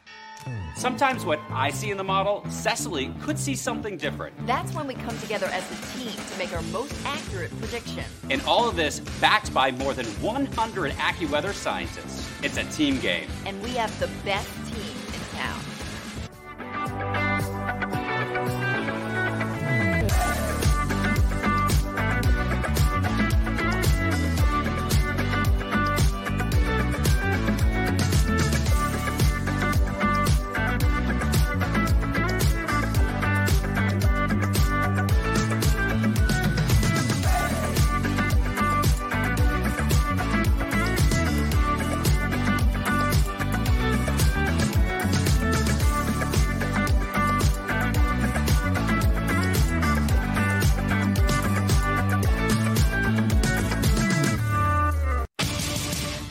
greatest fans on earth. It's a bold statement, but would you expect anything less from Philadelphia? 58 years of heartache creates a toughness, a grit, a resolve not found in most. Sure, our prayers were answered, but now that we've had a taste, we're looking for more. Pondley Hockey, official partner of the Philadelphia Eagles post game show with Seth Joyner. I knew that they had a running game. Derrick Gunn. He has put in the effort. Devan Kaney. Had we not won the Super Bowl, what would we be saying? And Mike Missanelli. Well, you know who Philly is. Post game, now streaming on the 6ABC family of apps.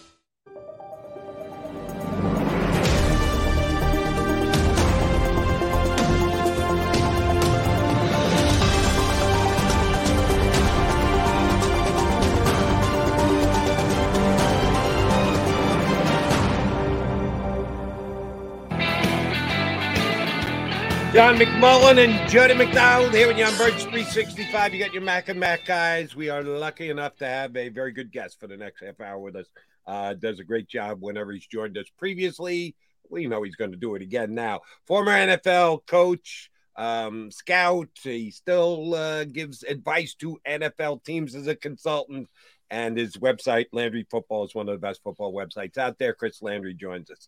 CL, it's been a couple of months. How you been?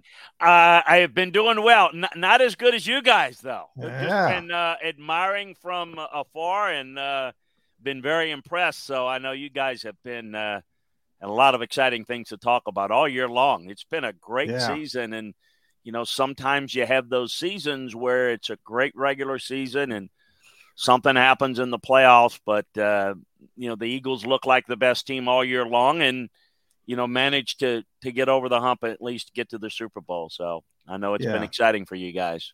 There's a lot to it, Chris, but you, you use that word admire. What do you admire most about this team? Where do you start? Why do why well, do you think they became this? It's it's the it's the best running game I've seen. I, I don't I don't know. I I don't like to make comparisons too much yeah. to the past because the game changes and but it's the best running game I've seen in a long time in this league. And it's like for example, San Francisco has a great run game design, but this is a different the Eagles run game is different because the to truly employ the quarterback in the run game and how they do it off the RPOs, it's when it's run well, it is darn near impossible to stop. And it just opens up so many things. So it creates a lot of matchups on the outside in the passing game where y- you don't need to be overly accurate to make those throws. And yet, Jalen Hurts has become really accurate and been on point with a lot of his throws. So it creates a lot of matchups. You got to pick your poison. So when you go in and play this Eagles team, you got to stop the run. You don't, you can't find a way to slow down the run. You, it's over. There's no chance. But then if you you do that and you have to overcommit to do that, they can beat you other ways. But that's how you have to play it. So the run game has been extremely impressive, and the pass rush, the depth of the pass rush is is it's it's good as, as good as I've seen. And you know, it's the best line of scrimmage team in the NFL, both sides by quite a big margin, I think. So yeah. that in a nutshell is is among the things that have stood out to really impress the heck out of me all year long. All right, let me go a little deeper on one of the two sides of the ball. No disrespect meant to Jalen Hurts or Miles Sanders or Kenny Gainwell or Boston Scott how much of the credit of the Eagles' run game has to go to the five across the front? We can throw Dallas Goedert in there as a heck of a blocking tight end too. How much is it the skills of the running back and Jalen Hurts' ability to run, and how much just is it? Yeah, this is the best offensive line in football. It's not even close as to who's second.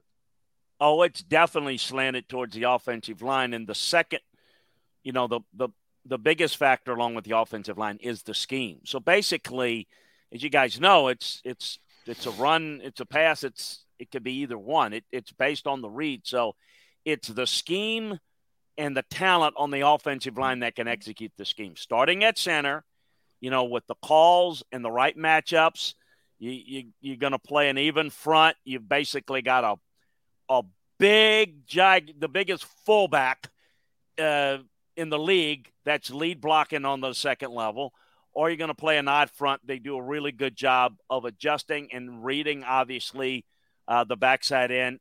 It, it's the scheme and it's the talent on the offensive line that does the lion's share of the work. I'm not saying that any back could do it, but it's it's pretty. The backs could be pretty fungible, you know. Now, which I think the backs don't get a lot of credit for, and what is really important is not the skill set of the backs, but the timing and the vision and the understanding because you've got to understand in this system, you know, you've got to be patient and you got to have vision as a back to know where to go and to hit the timing just right. And I don't think they get them probably don't get enough credit for doing that. But yeah, if I was going to put and say what's the biggest factor, it's those two factors, and the backs have done a great job fitting into that. Yeah, and and, Jeff Stoutland, the the run game coordinator, uh, just does a tremendous job with that scheme. And you know, I don't know if it, you remember that play where uh, Nick Bosa almost got the safety on on, yes. on Jalen Hurts. That San Francisco did a heck of a job, and the Eagles were trying to to run where they thought they had numbers. And then they went back to that, Chris. They went back yeah. to that later in the game. They kicked out Jason Kelce to get the extra number. How much of this is just math? And the Eagles look at it and say plus one, Jalen Hurts in the running game. It, it, it's virtually all math. I mean, that's what this system is. You mentioned Jeff. Jeff, you know, has got a lot of experience too in this blocking scheme from the college level. Yeah. And you know, he he once worked at, you know, a place where Jalen Hurts spent some time in college too. So, you know, kind of when they were bringing in a lot of the RPO stuff, Jeff Jeff Stoutland has it's got some background and understanding of that. Everybody does in the league now. It's what's what's changed a lot about the pro game is a lot of people it's about numbers. In fact, you know, Kansas City does some of that in a different way, but yeah, it is. This this uh, RPO based system is it really is all about numbers and getting the right matchups. And you know, you've got you've got really good guys that can beat you one on one, including the quarterback. It's uh, it's it's worked very well. It's just it's very very difficult to stop when they've got all hands on deck and and uh, they they got it going. And I, you know, they, you know, they, it's it's no secret or it's no uh, coincidence that that both number one seeds get in. Now the Eagles are the best team in the NFC all year long. Kansas City was was was one of the three, and I think you know in the end it was Kansas City and Cincinnati in either order. Buffalo was at one point in that group, but with their injuries, particularly in the pass rush. But I think combined with not only being really good, having that bye week, not only get healthy, but preparation and to get your timing. I think that's huge. I think that's really huge. And um, it, it look, it doesn't. It, you know, the Giants not very good, and neither was Minnesota. So you get the you get the one seed, you get the bye, and you're going to play a team that you can basically almost scrimmage against. You're in you're in pretty good shape. And so I thought I thought they came out and, in addition to just being really good, they're just playing with a lot of confidence. They don't feel anybody can beat them, and that that's a very dangerous tool to add to, you know, even a good team, a team that's maybe not as talented as they are. I think that combination has added a whole lot of chemistry, timing, confidence, in addition to a lot of matchup advantages. All right, Chris, there's a ton of great storylines in this matchup between Kansas City and Philadelphia. Uh, Andy Reid, Jeff Lurie, uh, the two youngest and the first time ever two African American quarterbacks playing against each other. Kelce versus Kelce, uh, a two plus decade coach against a second year head coach in the National Football League. Let me give you one more. Who, who, gonna... who worked who worked for Kansas City, by the way Right. Who, Nick, Nick Andy Reid said, yes, Love yes. your butt. Yeah, I'm bringing in my own guy, yeah, yeah, David yeah. Culley. Sorry. Yeah, Hope you right. land on your feet, which of course he did with the Chargers. Um, so again, right. Tremendous storylines. One more I want to bring up because I know it's near and dear to my partner's heart. The play calling head coach versus the CEO head coach. It's Andy Reid against Nick Sirianni. Sirianni comes in within games. He says, this head coaching thing is a big deal. It takes a lot of work. Let me hand this off to my guy Shane Steichen and just take over everything else. And Reid has never done that in two and a half decades of being a head coach. He does it for a game or two here or there to give a guy a chance to call some plays so he can go get a head coaching job somewhere else. But he never truly gives up that responsibility. Will this determine the direction of head coaching in the National Football League going further? If Andy wins, the head coach who still calls plays still in place. If Andy loses and it's loses to a second year head coach who's a CEO head coach, will we see the National Football League trend in that direction? Now, here, here's my view on, I do a lot of work with, with coaching staffs. It, it, it may sound cliche. You, you've got to be yourself. So here's the way I look at it. You talk about players you, you want to utilize your players to the best of their ability. I mean, if you've got mobility, you, you wouldn't have a, a Tom Brady, you know, running around, and you wouldn't want to take a mobile quarterback and keep them always in the pocket, right? Just to use a, an obvious example. You know, you utilize players that to their strengths.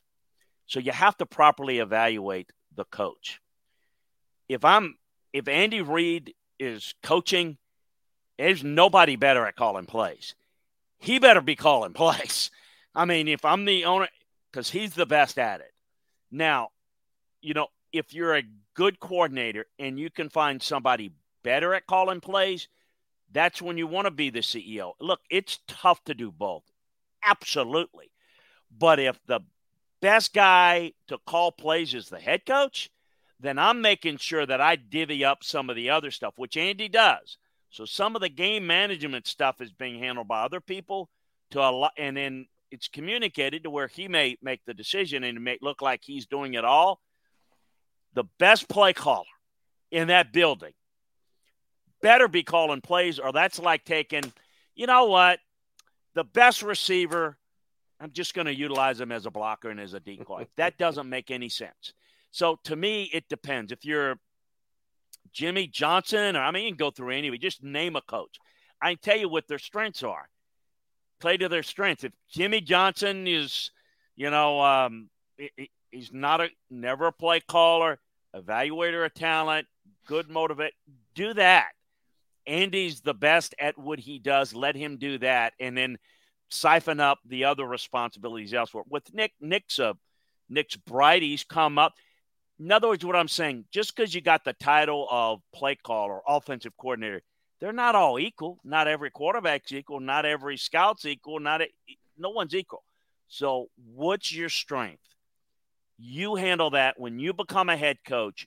Work to your strength and hire people that are the best at handling certain things, breaking down coverages, breaking down fronts, you know, coordinating during the week, play calling, offensively, defensively. But if you're not doing that, you that's the key. So that that doesn't answer. You're I think you kind of thinking, well, all right, it should be this or that. No, no, no. It okay. should be who is the best at doing it. It's like saying, well, you know, how do you how do you again, how do you how do you play a, a great receiver? How do you you know, well, you know what? We're gonna take Haason Reddick and we're gonna we're gonna line him up and two gap him.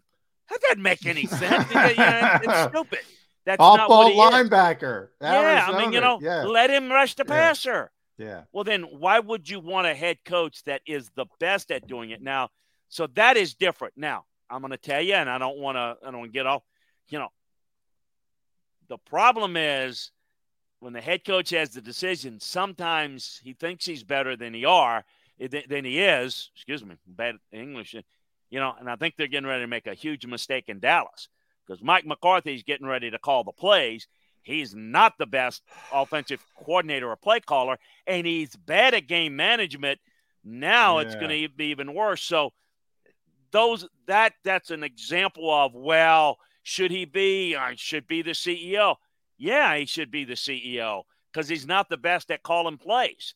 He probably thinks he is, and you know, and that, that's part of the problem. And uh, Andy's yeah. the type of guy that if he like loses his fastball and he still wants to coach, he's the type of guy that would hand it to somebody else, uh, and and would maybe be involved in like helping create because he's really good with with game planning and situations, and a lot of good play callers have done that. They just okay, I just I, I, I just don't want to handle the, the meetings. That's the tough part. The meetings every, then I'm going to hand the play calling somewhere else, but I'll still be involved. There are different ways to do it, but if if you're the best, you do it. If you were the best, but you've lost something off your fastball and somebody's better, then that guy needs to call plays. So that's my answer. And I, I'm telling you, that has been consistent through 40 years of being in this league of how you should do it. Look, it's a different time. Tom Landry called every offensive play, every defensive play, every special teams play, and made every draft pick for the Cowboys. now that's that's a different world. Yeah. You didn't have, you know. But I'm just saying, over time, different ways to do it, guys. That's my view on it. Yeah, and uh, I I think you're right, Chris. I I am a fan of the CEO coach, but I realize there are exceptions. If you got a great like, CEO coach, yeah, yeah, yeah. yeah. Uh, there there are exceptions, Andy. Now I want to talk about Kyle Shanahan because we just saw Kyle, and if by the way, if Andy's not number one when it comes to play calls scheming, probably Kyle is. But he makes a lot of stinking mistakes when it comes to game management, Chris. Yes. And, you know, you mentioned the word ego. Ego plays into this. Like a lot of guys want to call plays because it's an ego thing. And Doug Pederson, by the way, admits this. He loves calling plays. Mm-hmm. That's what he finds fun in the job. Now, I think Doug's a good coach. He's proven that uh, now over two stints here. But um, how, how much do you think ego plays into it? Like Kyle's got to, if, if he's going to call the plays, he's got to get a game management specialist in his ear because yeah, e- delays the games, all that stuff. Yeah, look, good points. Egos always an important part. If you don't have an ego, you, you don't make it into this league. You better yeah. have an ego. It needs to be a healthy ego, and it needs to be in check.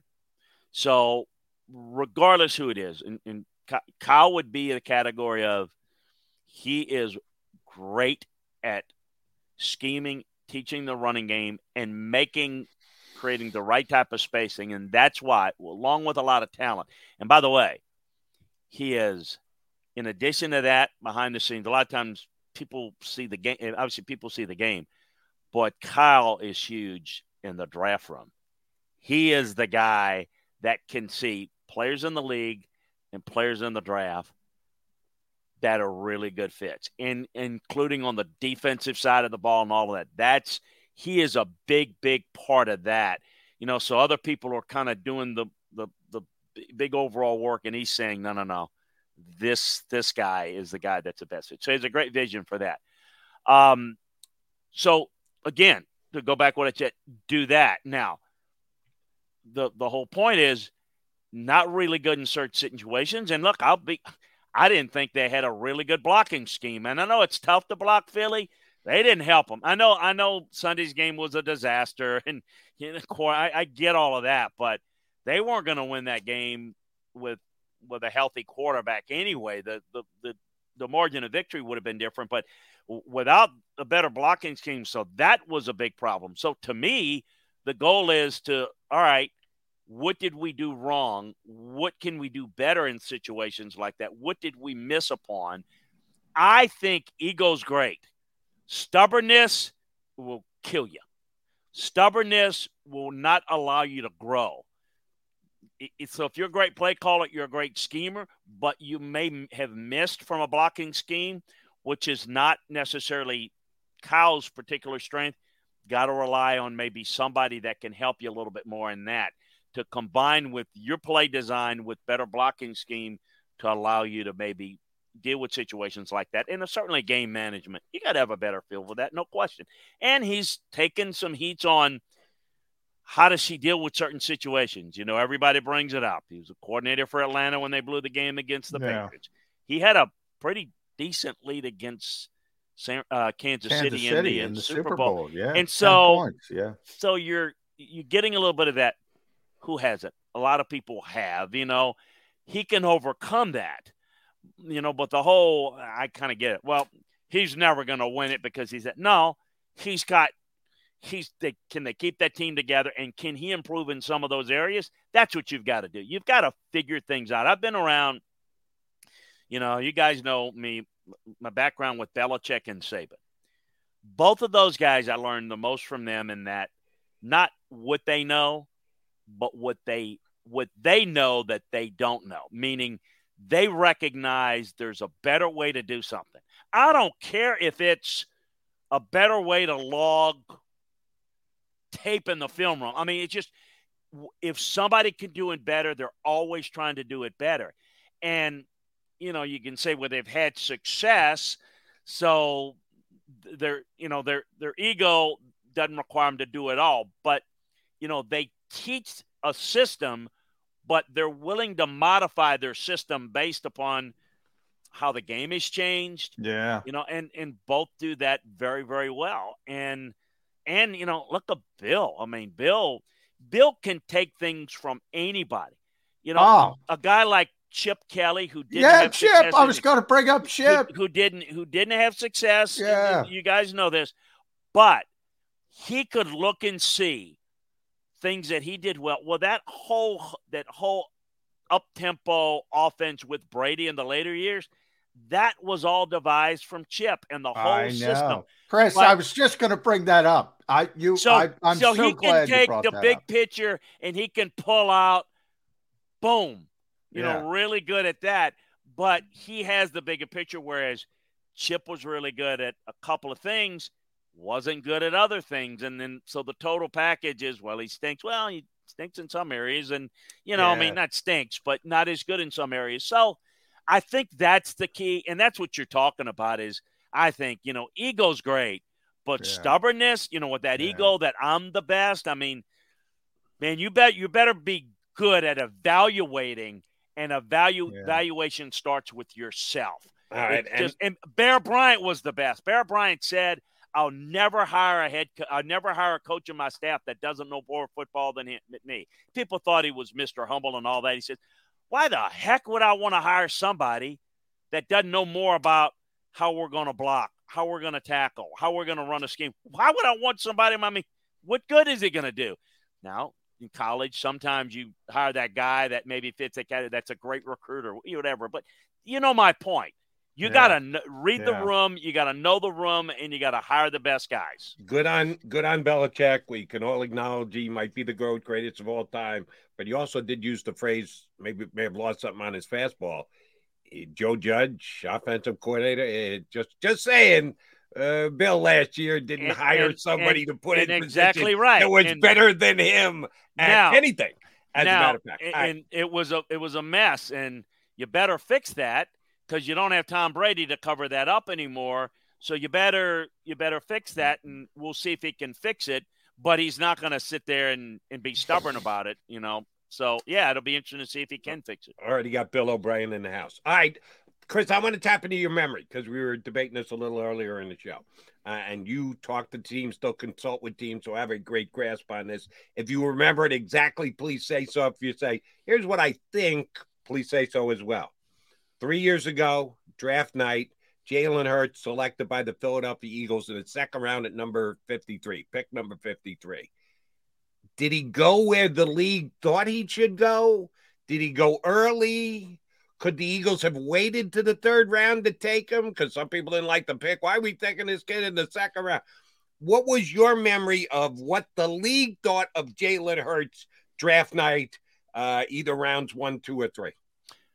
Well, um, as you know, the general consensus might have been uh, uh, that that it, they took him a little early. But remember, general consensus doesn't matter because what if just one other team liked him and Yeah. takes him before their third round pick? Look, I'm going to tell you, I've, I've been through that. We all have those stories.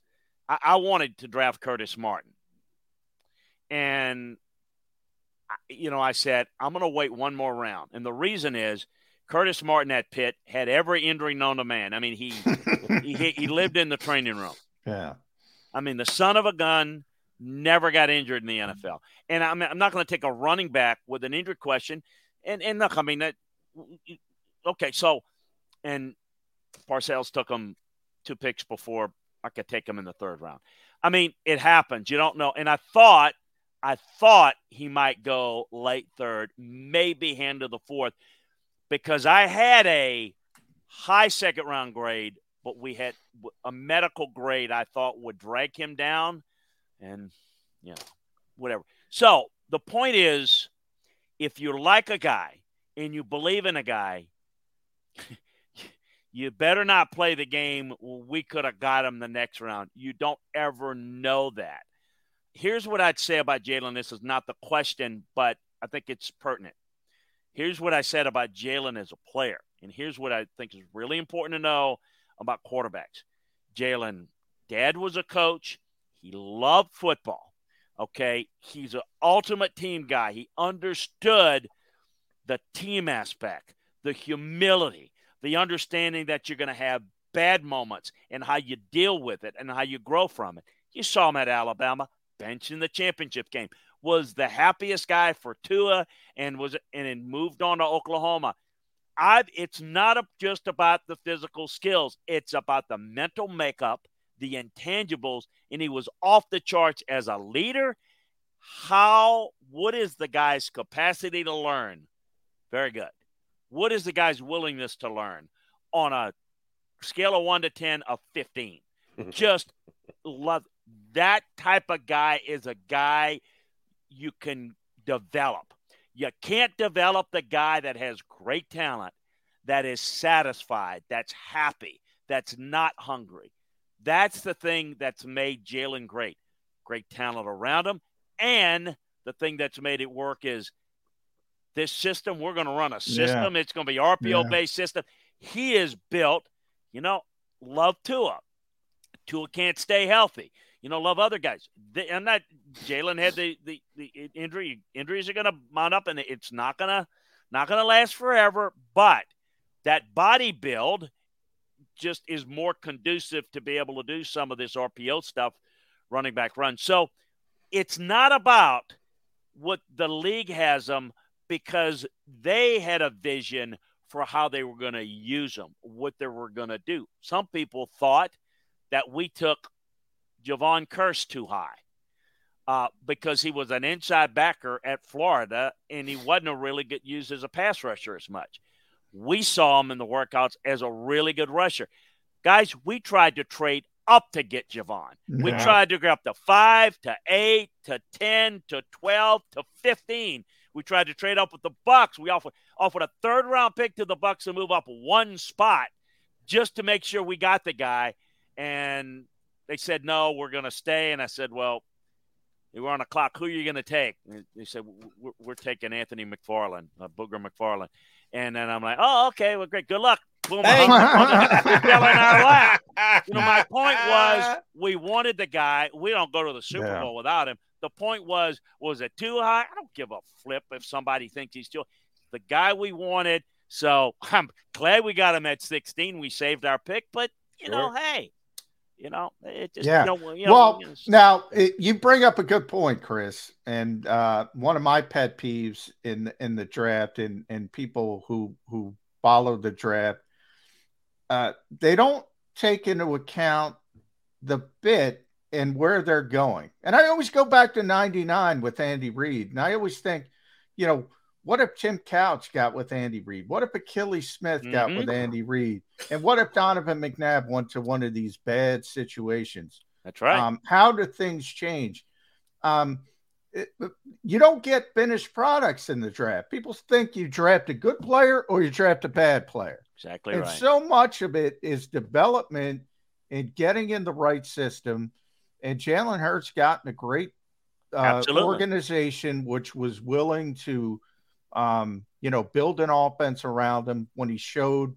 Um, I, I don't want to say that was the plan because it wasn't. They drafted him to be a cost effective backup. But when they needed the necessity arose, they were willing to ship their plan, build around him, build an offense around him. And now we know we have an, you know, an MVP finalist. Yeah. But when it comes to that aspect of it, development, yeah, I, I don't think people put enough stock into that. In right. De- development of the player and development of the team around them. Yeah. You take Jalen Hurts, you take Patrick Mahomes, and you put them right now in the Houston Texans. Well, either one of those guys makes the Texans better. And, and that division was so bad, maybe it makes the difference where they win the division or competing with Jacksonville. But they're not going deep into the playoffs with either one of those superstar quarterbacks. Yeah. Either one. You yeah. know, but you put them on the Eagles, this running game with this defense, you put the Chiefs with all the talent around. I mean, you know, it's just development. You know, just um, speak. I mean, and it's at a lot of positions. So I'm, I, I can remember. I'm at the University of Cincinnati uh, years ago. Brian Kelly, who's now coaching at LSU, was there, and there's this really good freshman that's a very good athlete. And I said, Who's this kid? He says, His uh, option quarterback in high school, and I'm going to make him a tight end. Travis Kelce was the guy. Travis Kelce was wow. that. Travis Kelce was an option quarterback in high school. He was an athlete. I'm watching him in practice as a freshman. You can see this guy was just eye hand coordination, this, and you know, he's just a raw bone guy trying to figure out what to do. Development, development in college, and then of course Kelce developed very well at Cincinnati. Had really good career, and then obviously what he's done in the NFL is just incredible. He's you know a receiver weapon with receiver numbers and um, at, at, the tight end position that in this age of re-identifying the Y flex and how you play guys, yeah. he's just as he may go down as maybe the best ever. That's that's a perfect example, John. What you're talking about is development, development of players. Absolutely, you take Mahomes and put him in other situations. Uh, yeah, it's not as good. I mean, I think that that has a lot to do with with a lot of quarterbacks that are not developed. And again, it's coaching, but it's the player and it's the player's passion for learning. You know, everybody's going to tell you they love football and they're going to work hard, but it's the proof is in the pudding how hard you work and how how mentally tough you are to deal with the criticism, the negativity, you know, in the face of all of that, can you come back from that? That's injuries. All of those things are really important. Chris, you've already given us a half an hour, so I'm just going to ask you one more question. Uh, it can be a quick answer. Andy Reid knows the Eagles. The Eagles know Andy Reid. Andy Reid, yeah, kind of knows Nick Sirianni. He interviewed him for a positional coach and said, "Nah, I'm going to give my guy David Culley the job." Uh, so there's there's a lot of inbreeding here. Is there an advantage on either side? The fact that Andy knows the Eagles as an organization as well, the Eagles know Andy Reid as well as they do. Is there an uh, an advantage to be had with the knowledge of one another between these two teams? No, the advantage is Philadelphia because they're the better team. They're more talented. Okay. You know that's the advantage. Um, I would not count out Andy Reid. I would not count out Mahomes. I wouldn't count out Kelce. Um, but they're going to have to win. You know, with a lot of explosive plays I do think this Kansas City team, and this is something that Phil, so Kansas City's different than last year's team. It's different than the, the teams of the past. They will focus more on the run. People will a- ask me all the time, well, how the hell does, pardon my French, Kelce get open all the time? Because they're willing to run more football. They they run more 12 personnel and 13 personnel. So that puts more linebackers on the field. So that creates mismatches for Kelce. So and and if and if you you don't and you say we're going to cover him, they'll just run the football on you. In the past, they haven't. They can run the football on you. And so that's you know, that's maybe the thing, but the Eagles are going to know that. They got all the tape. They got all the time and all the tape. There's they're going to know everything by the tape. They know the personnel. The advantage goes to the better team. Look, the Eagles are better. Doesn't mean they're going to win. You know, you can be the better team. You got to play better. You know, it doesn't matter if you're great talent if you don't play well. But it's it's going to be awfully tough for the Eagles not to play well because what they do is pretty consistent. I think the key, and this is not where you were going with it. I apologize, but I think this is important in the big skip is is uh, you know, Steve Spagnuolo comes up with great defensive game plans. He did it in Super Bowls in the past against the Patriots, a great offense, but that's pass rush. Uh, pass rush, not going to get it done in this game. You better be able to stop that run. And can Spags do a good enough job to contain a little bit of this Eagles run game? If they can't, it'll be a decisive win for the Eagles. Ooh, if they can, nice. Let- if they can, then it can be close, competitive, and then if it's close and competitive, well, yeah, you like the the the Chiefs' chances, you know, maybe a lot, certainly a lot better with Mahomes and all that. But I think defensively, th- for Kansas City, that's the big challenge. Not so much the the Chiefs' offense, which is you know with where their bread's buttered. We'll get out on that note. If they can't stop the Eagles' run, it could be a uh, a big victory for the Eagles. Uh, yeah, that's what Eagle fans wanted to hear. Uh, Chris Landry, mostly thanks for the great football insight. Thanks for playing up to the crowd. At, with well, I'm not. You know me. I'm not playing it up because I, I at the at, I I think it was August or July. I can't remember. You know, I I I said it. You know, y'all were talking about this, and I'm like, you know, I don't see anybody in the NFC East being a real Super Bowl contender. So, I mean, I don't just say it to Doug. I didn't see this happening the way it did. So, I have seen it through the course of the season developing into it, but I didn't have any crystal ball saying, yeah, the Eagles going to the Super Bowl in August. I didn't see that. So, kudos to them. Uh, I, I, I, they proved it to me during the year. Check out his website, LandryFootball.com. You get all his podcasts there. Uh, Chris Landry, thank you very much for hopping on with us. Enjoy the build up to the Super Bowl and the game as well. We'll get you back on during the off season, big guy. Hey, you guys enjoy Jody, John. Always a pleasure to be with you. Have a great two weeks. All the great fans, that enjoy it. Doesn't happen every year, so yes. enjoy it and uh, have yes. a lot of fun. Thanks, Chris. Great job. Thanks a bunch. Our pleasure. That's Chris Landry uh, from LandryFootball.com. It was on Birds 365. All right, ran a little late with Chris. Uh, you know what we got to do? Come back, put a ball on the show. Stay here.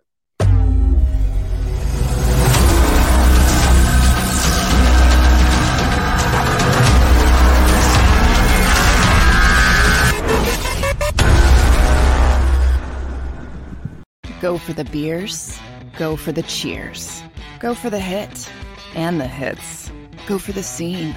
Go for the screens. Go for the gallery. Go for the win. Go to Ocean.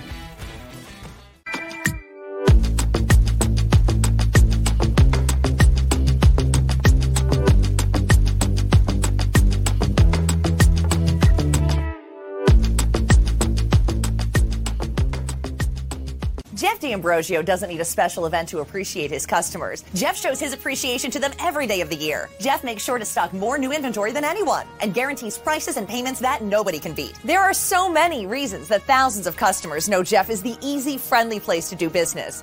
More for their trades. No judgment zone for credit issues the best, most reliable service department in the country. That's why I like Jeff, and I know you will too. Jeff will satisfy you every day. Jeff D'Ambrosio, Destination Downingtown, Owner Appreciation Event. Weather forecasting is a team game. We rely on each other every day, updating the models and passing along new critical information. We have a team of five experienced meteorologists and a specialized weather producer, Paul. Say hi, Paul.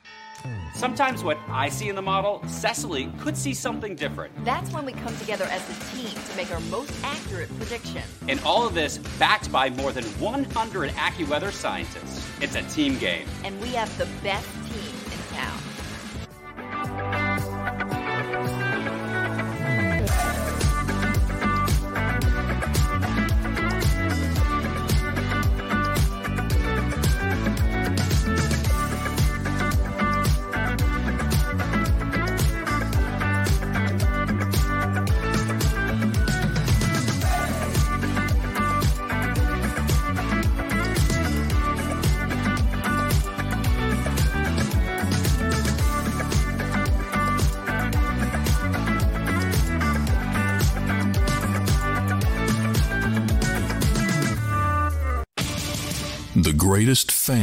on earth. It's a bold statement, but would you expect anything less from Philadelphia? 58 years of heartache creates a toughness, a grit, a resolve not found in most. Sure, our prayers were answered, but now that we've had a taste, we're looking for more. Pondley Hockey, official partner of the Philadelphia Eagles post game show with Seth Joyner. I knew that they had a running game. Derrick Gunn. He has put in the effort. Devan Kaney. Had we not won the Super Bowl, what would we be saying? And Mike Missanelli. Well, you know who Philly is. Post game, now streaming on the 6ABC family of apps.